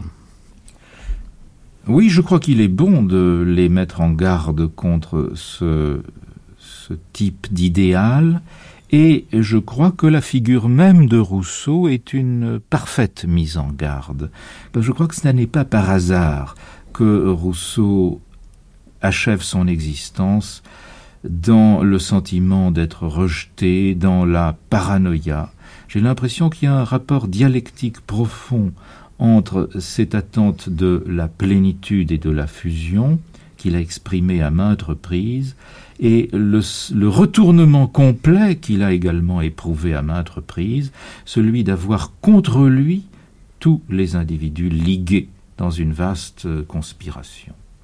Il me semble que euh, ce n'est que euh, le retournement, en quelque sorte en doigt de gant, de l'aspiration exaltante de la fusion du groupe. Après tout, le groupe peut être en fusion contre l'un de ses membres désigné comme le méchant.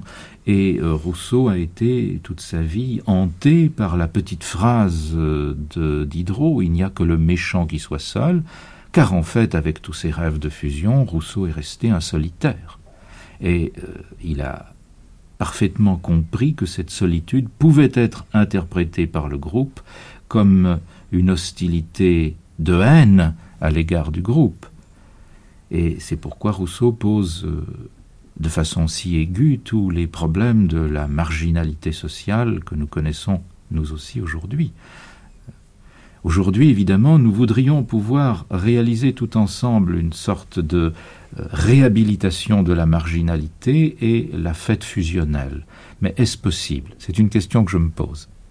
Récemment, euh, M. Batchko, mon collègue de l'Université de Genève, étudiait dans une communication très remarquable euh, Rousseau et la marginalité sociale et euh, il remarquait que l'idéal civique de Rousseau, qui comporte euh, de belles prisons au fronton desquelles est écrit le mot liberté, l'idéal civique de Rousseau ne prévoit pas le jeune homme de 16 ans qui, un beau jour, sortira des portes de la cité. Et c'est Jean-Jacques lui-même.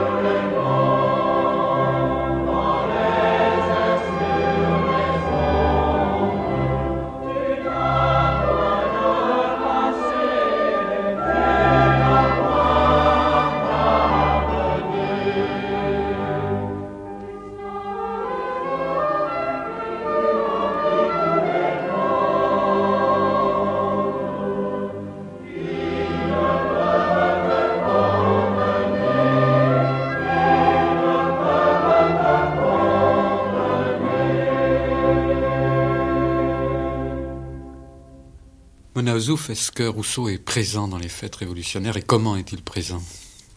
Il est bien clair que la fête révolutionnaire a une finalité éducative, que Rousseau lui prêtait aussi, et qu'elle se veut une école, l'école du citoyen.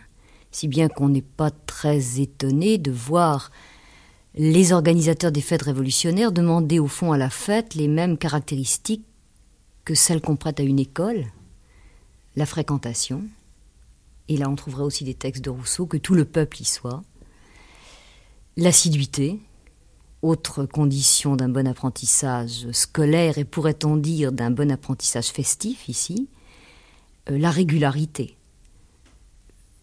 On peut penser au texte de Rousseau qui demande de multiplier les fêtes, et on peut le transposer tout à fait dans les programmes de fêtes révolutionnaires ou dans les appels des municipaux à créer des fêtes, qu'il y en ait beaucoup, parce que c'est la façon, créer des fêtes, c'est la façon de ressaisir l'adulte comme l'école saisit l'enfant. Alors de ce point de vue, je crois que le parallélisme entre la finalité de la fête révolutionnaire et la finalité de la fête euh, rousseauiste dans les projets pour la Pologne et pour la Corse est tout à fait évidente. Bien entendu, on connaît le but euh, que cette pédagogie euh, festive se propose, qui est d'abolir la distance entre les hommes. Et là, il me semble qu'on trouverait de quantité d'exemples pour illustrer cette, euh, ce rêve de Rousseau dans la fête révolutionnaire, la fête de l'être suprême en étant probablement le meilleur exemple. La fête devient politique. Oui, je n'emploierais peut-être pas le terme politique, je dirais qu'elle devient civique. Ce qui caractérise à mes yeux la fête révolutionnaire, c'est un transfert de sacralité. La sacralité se déplace vers les valeurs biologique, d'où l'importance dans la fête de la figuration des âges de la vie. Enfants, jeunes gens, père et mère de famille, vieillards, mais cela aussi est très rousseauiste, on peut peut-être y revenir. Donc euh, transfert de la sacralité vers le biologique, transfert de la sacralité vers le civique, avec dans la fête révolutionnaire le noyau le plus dur qui est le serment la cérémonie du serment, qui est d'une certaine manière le contrat social euh, mis en scène. Et on peut là aussi se souvenir que Rousseau fait de la cérémonie du serment un des axes de la fête dans ses projets pour la Corse. Donc, transfert vers le biologique, transfert vers le civique, et je crois qu'on pourrait dire transfert vers le patriotique. Alors là, on a remarqué souvent que la fête rousseauiste n'était pas une fête universelle, ce n'était pas la fête de l'humanité, mais la fête d'une petite patrie. Et il est bien clair que la fête révolutionnaire tourne tout entière autour de l'idée de la patrie. Je dis l'idée et pas l'image, parce que très curieusement, il n'y a pas de figuration imagée de la patrie dans la fête révolutionnaire. Euh, il y a des statues de la liberté, des statues de la raison, mais pas de statut de la patrie. En revanche, on peut dire que toute la fête révolutionnaire monte vers euh, la patrie. Euh, les cortèges se dirigent vers l'autel de la patrie. On jure de mourir pour la patrie. Les enfants qui défilent dans les cortèges, par exemple, sont organisés en bataillons de la patrie, et ainsi de suite. Alors, en ce sens, il y a une parenté, enfin presque une coïncidence entre ce que Rousseau veut faire de la fête et ce que les organisateurs euh, révolutionnaires veulent faire de la fête. La finalité, pour euh, clore sur ce point, est tout à fait identique. Est-ce qu'on peut dire que euh, ce genre de fête, c'est une représentation de la cité? Parce que Rousseau fait la distinction entre la ville et la cité. Enfin, il a été un des premiers à redécouvrir finalement cette notion antique. Alors, est-ce que, dans le fond, on peut parler d'une fête dans la ville et d'une fête dans la cité, si vous voulez? En opposant des, fêtes révolutionnaires, bon, spontanées, etc., à ces fêtes. Oui, il n'y a pas beaucoup de fêtes révolutionnaires euh, qu'on puisse qualifier de spontanées. Et là, du reste, se découvrirait une contradiction qui est déjà chez Rousseau, entre l'improvisation et le dirigisme, dans la fête idéale. C'est peut-être par là que la fête révolutionnaire ressemble le plus au rousseauisme, dans cette euh, incapacité à, choisir entre l'improvisation et la règle. Mais ça, c'est un autre point. Je n'ai pas tellement le sentiment qu'il y ait une représentation de la cité euh, dans la fête révolutionnaire. Et là, alors, il y aurait peut-être un point de divergence, sauf dans quelques fêtes du directoire où les quartiers retrouvent une un certain rôle et une certaine autonomie. Mais finalement, dans la fête révolutionnaire, c'est plutôt la nation tout entière qui est figurée, au moins idéalement, et la ville, comme la cité, à mes yeux, serait abolie. Tout cela, naturellement, est imaginaire, mais je pense en tout cas à un trait euh, de la fête révolutionnaire qui l'illustrerait, au moins en ce qui concerne la ville, c'est la volonté des organisateurs de tenir la fête hors de l'espace urbain, et la volonté des cortèges de ne pas remettre euh, leurs pas dans les vieux cheminements urbains, et très souvent de se tenir au dehors dans un espace euh, neuf, dans une sorte euh, de table rase qui est le lieu commun du reste de l'imaginaire de tout le siècle, dans un lieu qui n'est pas marqué par l'histoire. Je crois que ceci est très important et très explicitement dit par les organisateurs. J'ajouterais pour renouer avec ce que je disais tout à l'heure que non seulement il y a une coïncidence de finalité, mais qu'il y a, c'est ce plein air qui m'y fait penser, qu'il y a une coïncidence de disposition euh, dans la fête. J'entends par disposition cérémoniale, mise en scène, organisation. Il est bien clair que l'obsession de tenir la fête euh, révolutionnaire euh, sous la voûte du ciel, sans clôture et sans enceinte, rejoint tout à fait la préoccupation de Rousseau. Pas seulement la préoccupation de Rousseau du reste, mais la préoccupation de tout le siècle, qui voit dans la fête euh, monarchique, par exemple, ou dans la fête religieuse, des fêtes qui s'enferment et qui manifestent la séparation euh, des êtres beaucoup plus que leur communion. Alors là, il y a tout à fait, il y a, il y a une rencontre évidente entre les organisateurs des fêtes révolutionnaires et Rousseau. Du reste, ils l'ont lu et médité. Et il y en aurait bien d'autres. Par exemple, la volonté tout à fait ferme des organisateurs de la fête révolutionnaire de rompre avec la violence, de n'admettre dans la fête aucune représentation de la violence, même simulée, est tout à fait rousseauiste. La fête n'est jamais une transgression. Pour Rousseau, elle est un, ordre, un autre ordre, retrouvé ou, ou inventé, là on pourrait discuter, mais en tout cas jamais, jamais une transgression, jamais une revanche sur les interdits, jamais un triomphe de l'illégal, mais plutôt la légalisation de ce qui est déjà légal, la super légalisation de ce qui est déjà légal. Là aussi, il y a une rencontre évidente. Menazouf, quel est le contenu idéal de la fête pour Rousseau?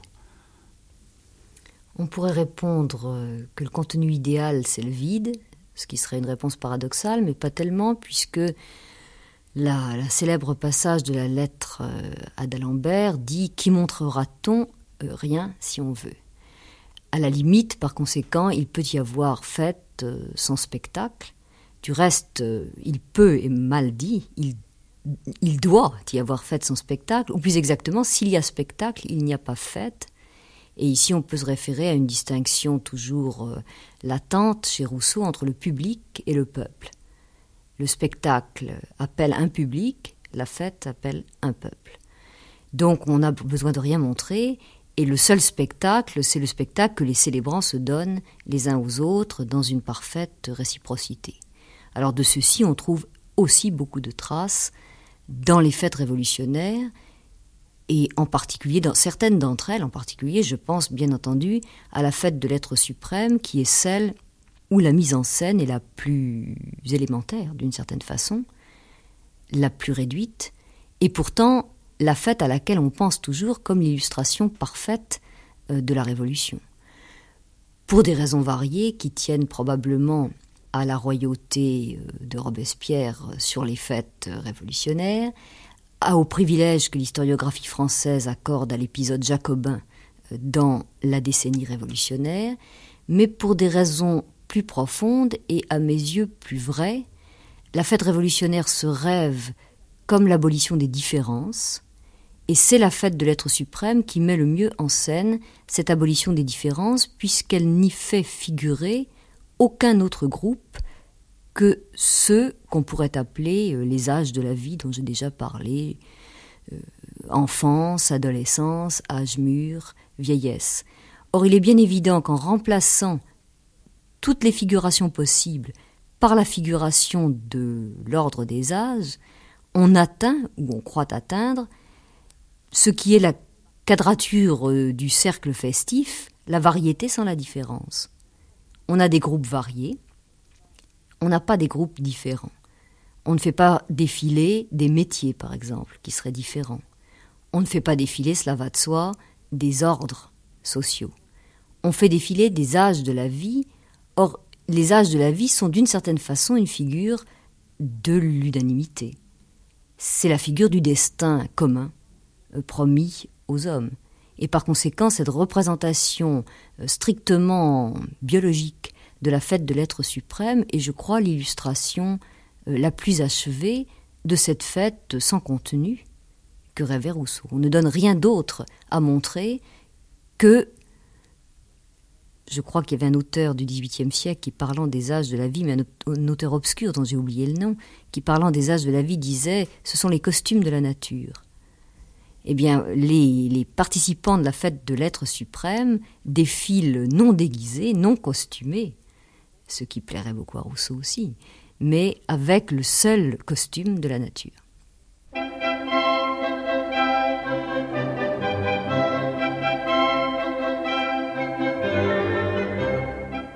Le décadit vin Brumaire en deux, la commune et le département, suivi d'un grand concours de peuple, se rendirent à Notre-Dame vers 10 heures du matin, sans accompagnement de forces armées. Il faisait mauvais temps, il pleuvait. Le mois des brumes justifiait son nom.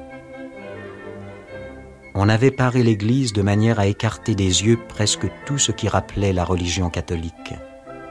Au milieu, on avait élevé une sorte de montagne. À droite et à gauche, des draperies la reliaient aux piliers de façon à cacher le chœur et tout le fond de l'église qui, portes ouvertes, apparaissait large, peu profonde et bien éclairée comme on le voit par l'estampe grossière mais frappante du journal de Prudhomme.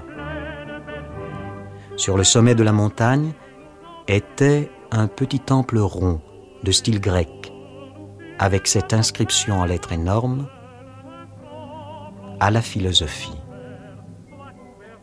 De chaque côté de la porte du temple se trouvaient les bustes de Voltaire et de Jean-Jacques Rousseau, précurseurs du mouvement qui amenait les esprits à donner une forme cultuelle aux idées et à formuler une liturgie matérielle pour les instincts révolutionnaires de la foule. Au-dessus du temple, à mi-côte de la montagne, sur un petit hôtel grec, brûlait le flambeau de la vérité. La cérémonie commença par un morceau joué par la musique de la garde nationale. Pendant son exécution, descendirent, à droite et à gauche, deux théories de jeunes filles vêtues de blanc et couronnées de chaînes. Elles portaient un flambeau dans la main droite. Elles traversèrent la montagne, vinrent se croiser sur l'autel de la raison. Chacune d'elles se courba devant son flambeau et remonta dans la même direction sur le sommet de la montagne. Alors sortit du peuple, aux yeux du peuple, une femme, image fidèle de la beauté. Sa robe était blanche, sur ses épaules flottait un manteau bleu, elle était coiffée du bonnet rouge. Dans sa main droite, elle tenait une longue pique. Elle personnifiait la liberté. Elle vint sur un siège de verdure recevoir les hommages des républicains qui, en lui tendant les bras, chantaient un hymne dont les paroles étaient de Chénier et la musique de Gossec. Après l'exécution de l'hymne de Chénier, la liberté se leva pour rentrer dans son temple. Arrivée au seuil, elle s'arrêta et se retourna pour jeter gracieusement un regard de bienveillance sur ses amis. Des discours dont le texte n'a pas été conservé furent prononcés. L'enthousiasme des hommes composant le cortège officiel de la déesse éclata ensuite par des chants d'allégresse et par des serments de ne jamais cesser de lui être fidèle. Après quoi, la cérémonie prit fin.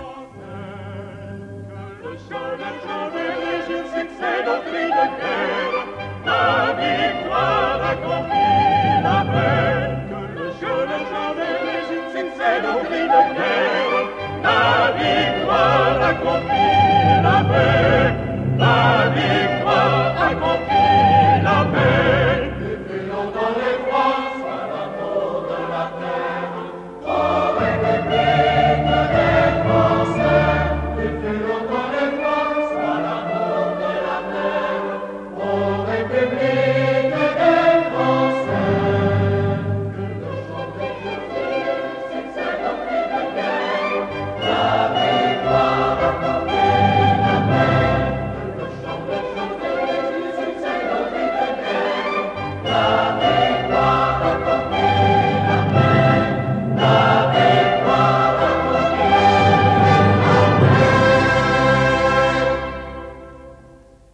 Tout commence par la Révolution.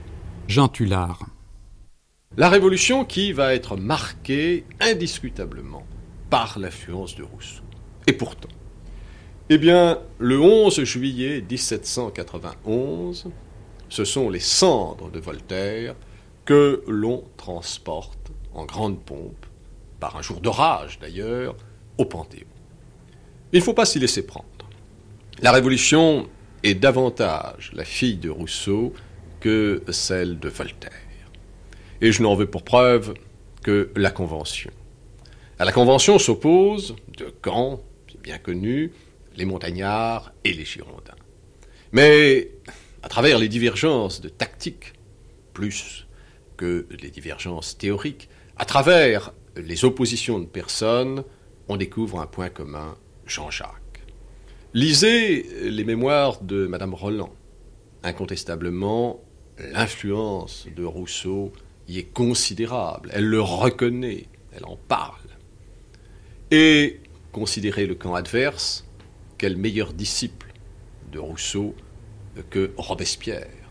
Robespierre, l'admirateur de Rousseau, Robespierre dont l'apogée du pouvoir, la fameuse fête de l'être suprême, est en même temps l'apogée de l'influence de Rousseau, puisque c'est le triomphe des déistes, des admirateurs de l'être suprême, sur les athées euh, hébertistes, qui eux se rattacheraient davantage alors à l'influence de Voltaire.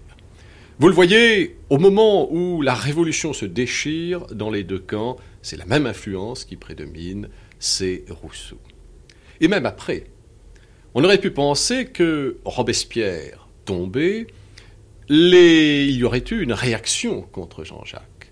Or, les thermidoriens qui viennent d'abattre Robespierre auront comme premier souci de faire transférer les cendres de Rousseau au Panthéon. Ce que n'avait pas fait Robespierre. Mais on peut s'interroger sur les raisons euh, pour lesquelles Robespierre n'avait pas fait transférer euh, ce qui restait de Rousseau au Panthéon. Euh, on a des textes qui montrent qu'il s'y était refusé parce qu'il ne voulait pas que Rousseau soit avec Voltaire au Panthéon. Parce qu'il y avait eu transféré aussi au Panthéon, et ayant désormais aux yeux de Robespierre souillé euh, ce temple de la gloire, il y avait eu Mirabeau, le traître, celui dont on avait découvert dans l'armoire de fer qu'il avait trahi la cause de la Révolution. Et d'ailleurs, on retrouve un même écho chez un autre disciple de Rousseau, l'adversaire le plus acharné des Girondins, Marat, qui lui aussi s'était élevé contre l'idée de faire transférer Rousseau d'Hermenonville au Panthéon en déclarant que ces transferts étaient de véritables pantalonnades, je lui laisse la responsabilité de cette expression. Eh bien, ce sont les thermidoriens qui, à leur tour, rendent hommage à Rousseau lors d'une grande cérémonie qui a lieu le 17 Vendémiaire en 3, 11 octobre 1794. Et cette cérémonie donne lieu à un discours de Cambacérès et à un hymne à Jean-Jacques de Marie-Joseph Chénier, frère du poète guillotiné. Vous le voyez, thermidoriens, girondins, montagnards, d'ailleurs les thermidoriens sont à la fois des girondins et des montagnards, euh, se retrouvent dans le même culte. Et l'on pourrait même trouver une influence encore plus grande de Rousseau sur la Révolution dans cette fameuse constitution de l'an 1, la constitution de 1793, qui n'a jamais été appliquée et qui est la constitution la plus démocratique que la France ait connue. C'est d'ailleurs la raison pour laquelle elle n'a jamais été appliquée, car elle était de ce fait inapplicable. Or, cette constitution, qui a commencé à être rédigé par des Girondins, et ensuite par des montagnards, dont Hérault de Séchelles, qui est à cheval d'ailleurs sur la Gironde et la montagne, euh, cette constitution, où l'on proclame le suffrage universel, où l'on fait appel constamment au référendum, comme en Suisse, montre bien le triomphe des idées politiques de Rousseau. Avec l'Empire, euh, l'on assiste à une réaction euh, contre Rousseau, notamment dans la polémique qui oppose euh, la presse euh, que nous qualifierions aujourd'hui de droite, qu'à l'époque on dit euh, contre-révolutionnaire ou néo-monarchiste, la presse du Mercure, par exemple, du journal des débats, qui mène le combat contre les philosophes.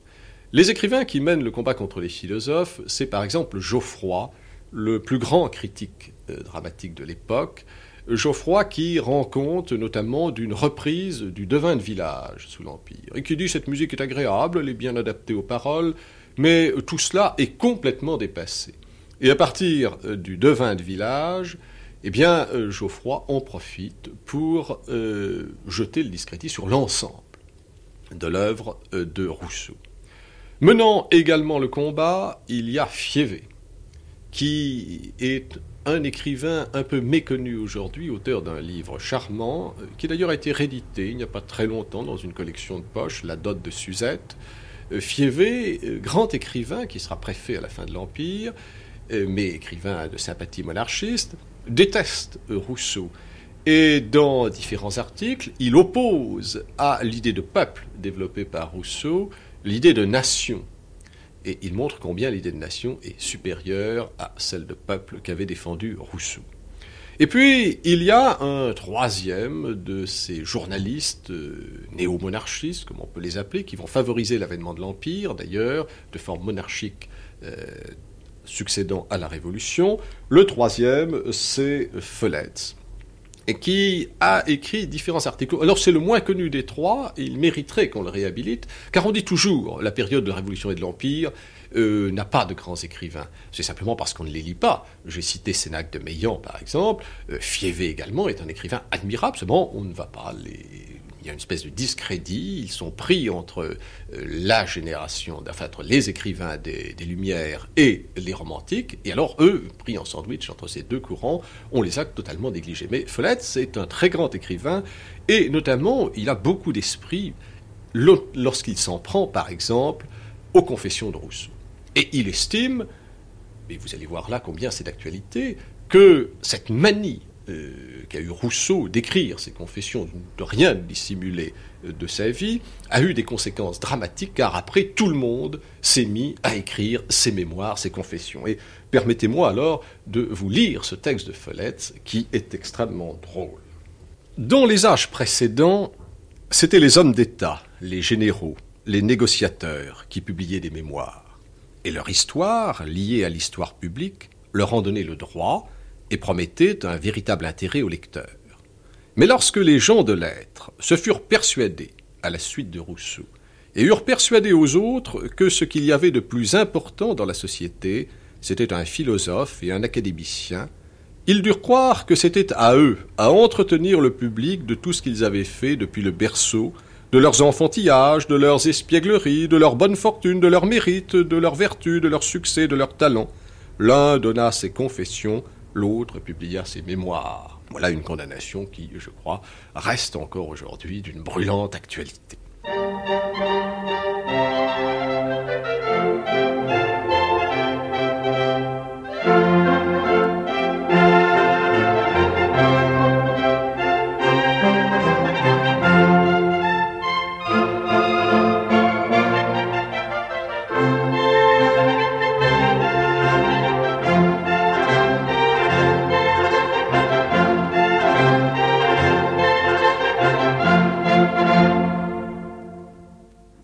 Y a donc une réaction contre Rousseau et par contre-coup Voltaire en bénéficie. Voltaire en bénéficie parce que lui oppose la raison à la sensibilité au moment où avec l'Empire, c'en est fini du désordre, c'est le retour à l'ordre. Et, pour qui ne pas être convaincu par ma démonstration, je vais prendre un exemple précis. Celui du personnage le plus connu de la période, celui qui donne le ton, à savoir Napoléon. Et vous allez voir comment s'opère le passage de Rousseau à Voltaire. Napoléon, en effet, a été, dans sa jeunesse, profondément influencé par Rousseau. Pourquoi par Rousseau? Il y a cela diverses raisons. La première, euh, c'est que Rousseau a parlé de la Corse, avait même préparé un projet de constitution pour la Corse, avait annoncé que cette île étonnerait le monde. Or, euh, dans sa jeunesse, Bonaparte, lorsqu'il est en France, en garnison, a la nostalgie de l'île, et plus, il faut le dire, corse que français, il le dit lui-même d'ailleurs dans ses écrits, et donc s'exalte. La lecture euh, du corse, du Genevois, et donc il euh, défend à plusieurs reprises Rousseau. D'autre part, il semble que, comme tout jeune homme, euh, Bonaparte ait été profondément influencé par les idées extrêmement généreuses de Rousseau. Et notamment, je vais là aussi vous lire un texte où l'on reconnaît, un texte peu connu de Bonaparte, où l'on découvre profonde cette influence de Jean-Jacques. Voici ce texte qui est euh, un texte qui figure dans le discours que euh, Bonaparte avait présenté à l'Académie de Lyon lors d'un concours. Nous sommes au tout début de la Révolution. Que dit Bonaparte? L'homme, en naissant, porte avec lui des droits sur la portion des fruits de la terre nécessaire à son existence. Après les tourderies de l'enfance vient le réveil des passions. Il choisit parmi ses compagnes de jeu celle qui doit l'être de sa destinée. Son bras vigoureux, de concert avec ses besoins, demande du travail. Il jette un regard autour de lui, il voit la terre partagée en peu de mains, servir d'aliment au luxe, et vous voyez là la condamnation du luxe, et à la superfluité. Il se demande quels sont les titres de ces gens-là? Pourquoi le fainéant a-t-il tout, l'homme qui travaille presque rien Pourquoi enfin à moi, qui ai une femme, un père et une mère à nourrir, ne m'ont-ils rien laissé? Il court chez le ministre dépositaire de sa confiance, à savoir le prêtre, lui exposer ses doutes. Homme, lui répond le prêtre, ne réfléchis jamais sur l'existence de la société. Dieu conduit tout. Abandonne-toi à sa providence. Cette vie n'est qu'un voyage. Les choses y sont faites par une justice dont nous ne devons pas chercher à approfondir les décrets. Crois, obéis, ne raisonne jamais travaille, voilà tes devoirs voyez, euh, cette critique de la religion, euh, nous sommes tout au début encore de la Révolution. C'est le fameux discours de Lyon.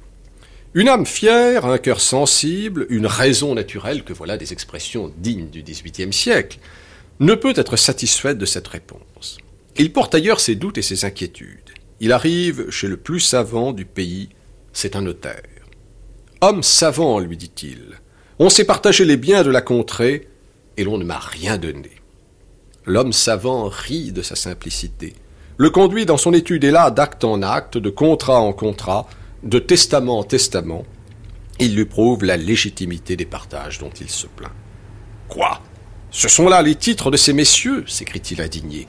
Les miens sont plus sacrés, plus incontestables, plus universels. Ils se renouvellent avec ma transpiration, circulent avec mon sang, sont écrits sur mes nerfs, dans mon cœur. C'est la nécessité de mon existence et surtout de mon bonheur, mot clé vous le savez, dans la littérature du XVIIIe siècle. En achevant ces paroles, il saisit ses paperasses qu'il jette au feu. Eh bien, nous avons là un texte très avancé sur le plan social et où l'on découvre, chez le futur empereur, des idées qui viennent tout droit de Rousseau. Et d'ailleurs, il ne le cache pas, puisque, un peu plus loin, parlons du devin de village, ce devin de village que Geoffroy va ensuite critiquer, Oh, dit-il, Rousseau, pourquoi faut-il que tu n'aies vécu que soixante ans pour l'intérêt de la vertu, tu eusses dû être immortel? Mais n'aurais-tu fait que le devin de village, ce serait déjà beaucoup pour le bonheur, toujours le mot-clé, de tes semblables, et pour mériter une statue par le monde sensible. Sensibilité, bonheur. Vous voyez comment, là, euh, Napoléon, le futur vainqueur d'Austerlitz, le vaincu de Waterloo, est avant tout un homme du XVIIIe siècle et le fils spirituel de Rousseau. Et puis, ça, c'était la période révolutionnaire, c'est celle que nous venons d'évoquer, celle des Girondins, des Montagnards et même des Thermidoriens. Et puis, on en arrive à l'Empire. On en arrive à l'Empire, c'est-à-dire au règne de la raison, au retour à l'ordre. Et alors, Napoléon change complètement. Change complètement de tout.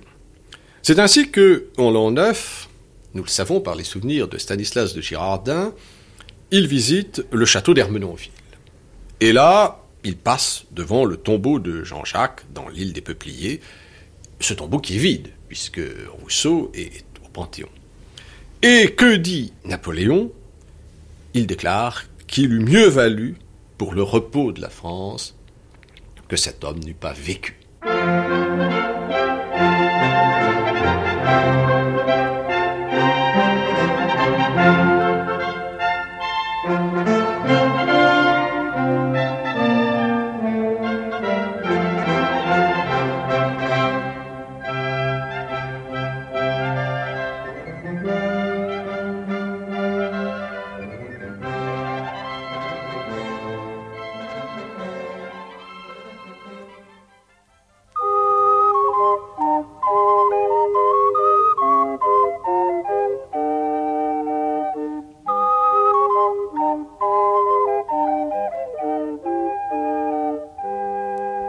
Du contrat social.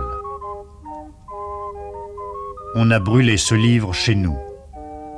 L'opération de le brûler a été aussi odieuse peut-être que celle de le composer. Il y a des choses qu'il faut qu'une administration sage ignore. Si ce livre était dangereux, il fallait le réfuter. Brûler un livre de raisonnement, c'est dire ⁇ Nous n'avons pas assez d'esprit pour lui répondre ⁇ ce sont les livres d'injures qu'il faut brûler et dont il faut punir sévèrement les auteurs, parce qu'une injure est un délit. Un mauvais raisonnement n'est un délit que quand il est évidemment séditieux. Voltaire.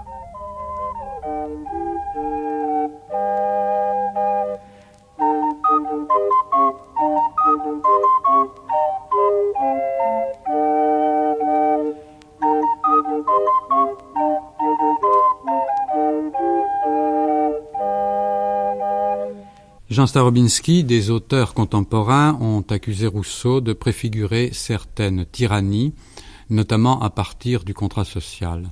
Pourquoi? Euh, Oui, parce qu'on a insisté sur euh, le caractère un peu ambigu de la figure du législateur.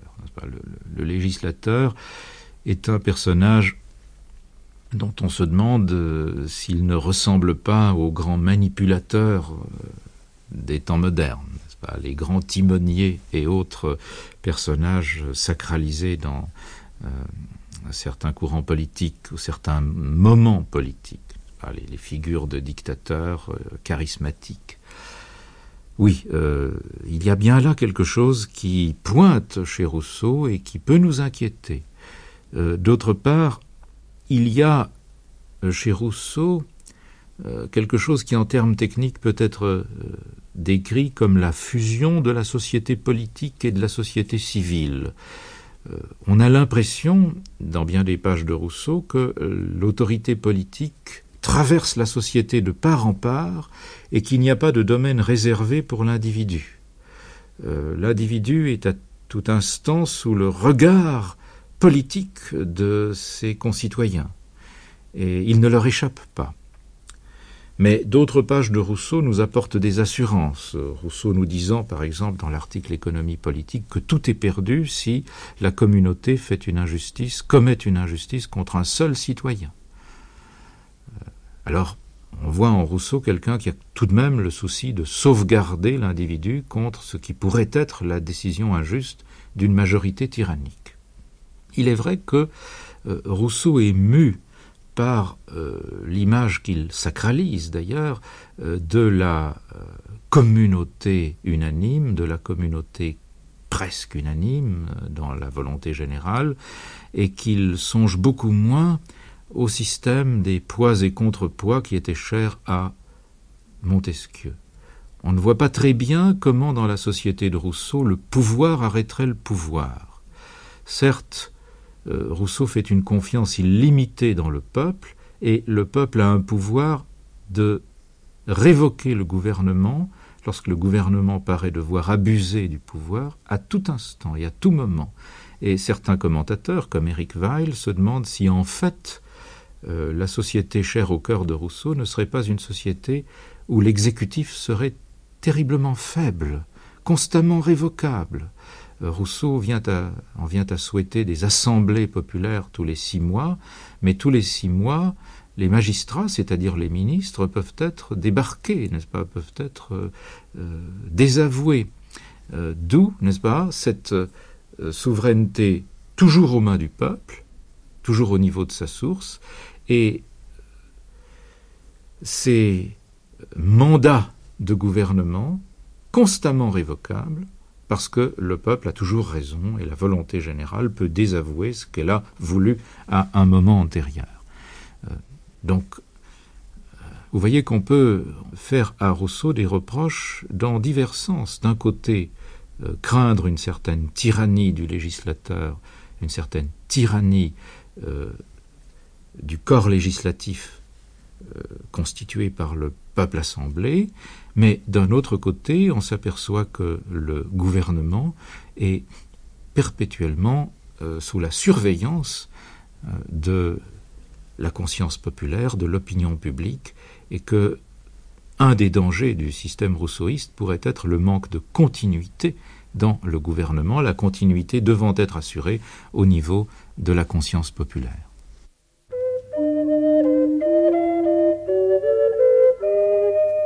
Comme il arrive dans tous ses écrits, Rousseau, dans le contrat social, a laissé parler sa passion d'abord, et celle-là seulement devait être écoutée. C'est pourquoi Philippe Kramer, cet imprimeur genevois qui fut un des admirateurs de Jean-Jacques, jugeait dès 1764 que son livre n'était pas fait pour les hommes tels qu'ils sont. Ernest Seyer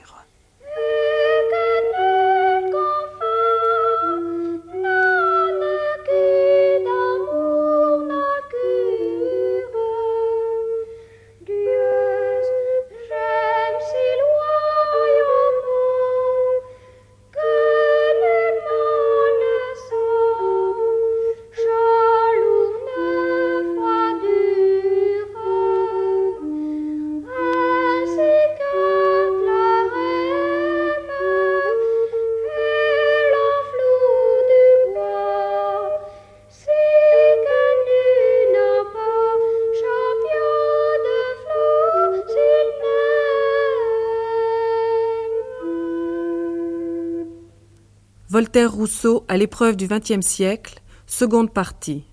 Une émission proposée par Roland Auguet à l'occasion du bicentenaire Voltaire Rousseau.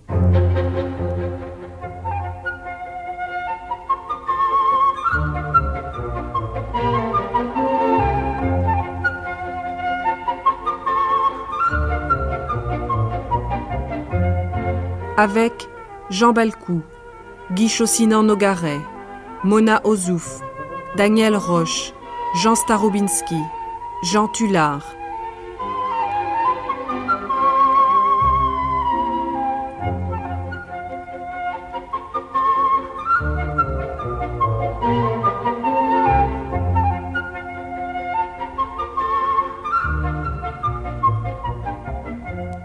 Avec Jean Bollery et Michel Rulle.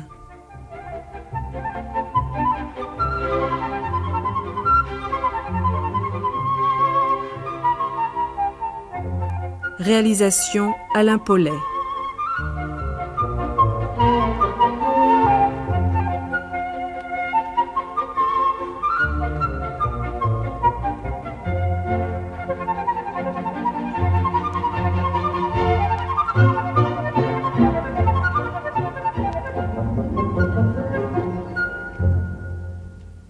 L'étrange maladie qui me consume depuis trente ans et qui, selon toute apparence, terminera mes jours, est si différente de toutes les autres maladies du même genre et avec lesquelles les médecins et chirurgiens l'ont toujours confondue, que je crois qu'il importe à l'utilité publique qu'elle soit examinée après ma mort dans son siège même.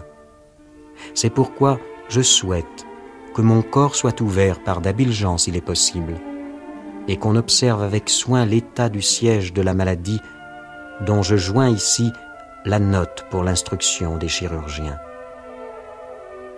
Les parties malades doivent être affectées d'une manière bien extraordinaire, puisque depuis vingt ans, tout ce qu'ont fait les plus habiles et savants artistes pour soulager mes maux n'a fait constamment que les irriter. Je déclare au surplus n'avoir jamais eu aucune des maladies qui souvent donnent lieu à celles de cette espèce.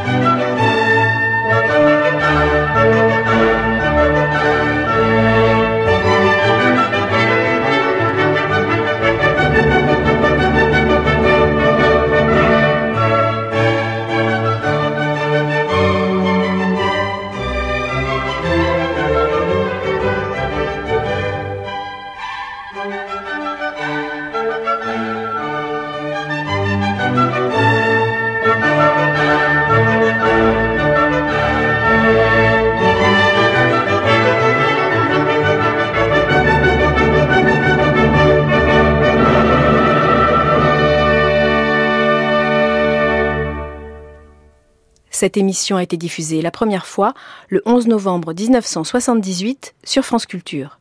Vous pouvez la télécharger et la réécouter à la page des nuits sur le site franceculture.fr.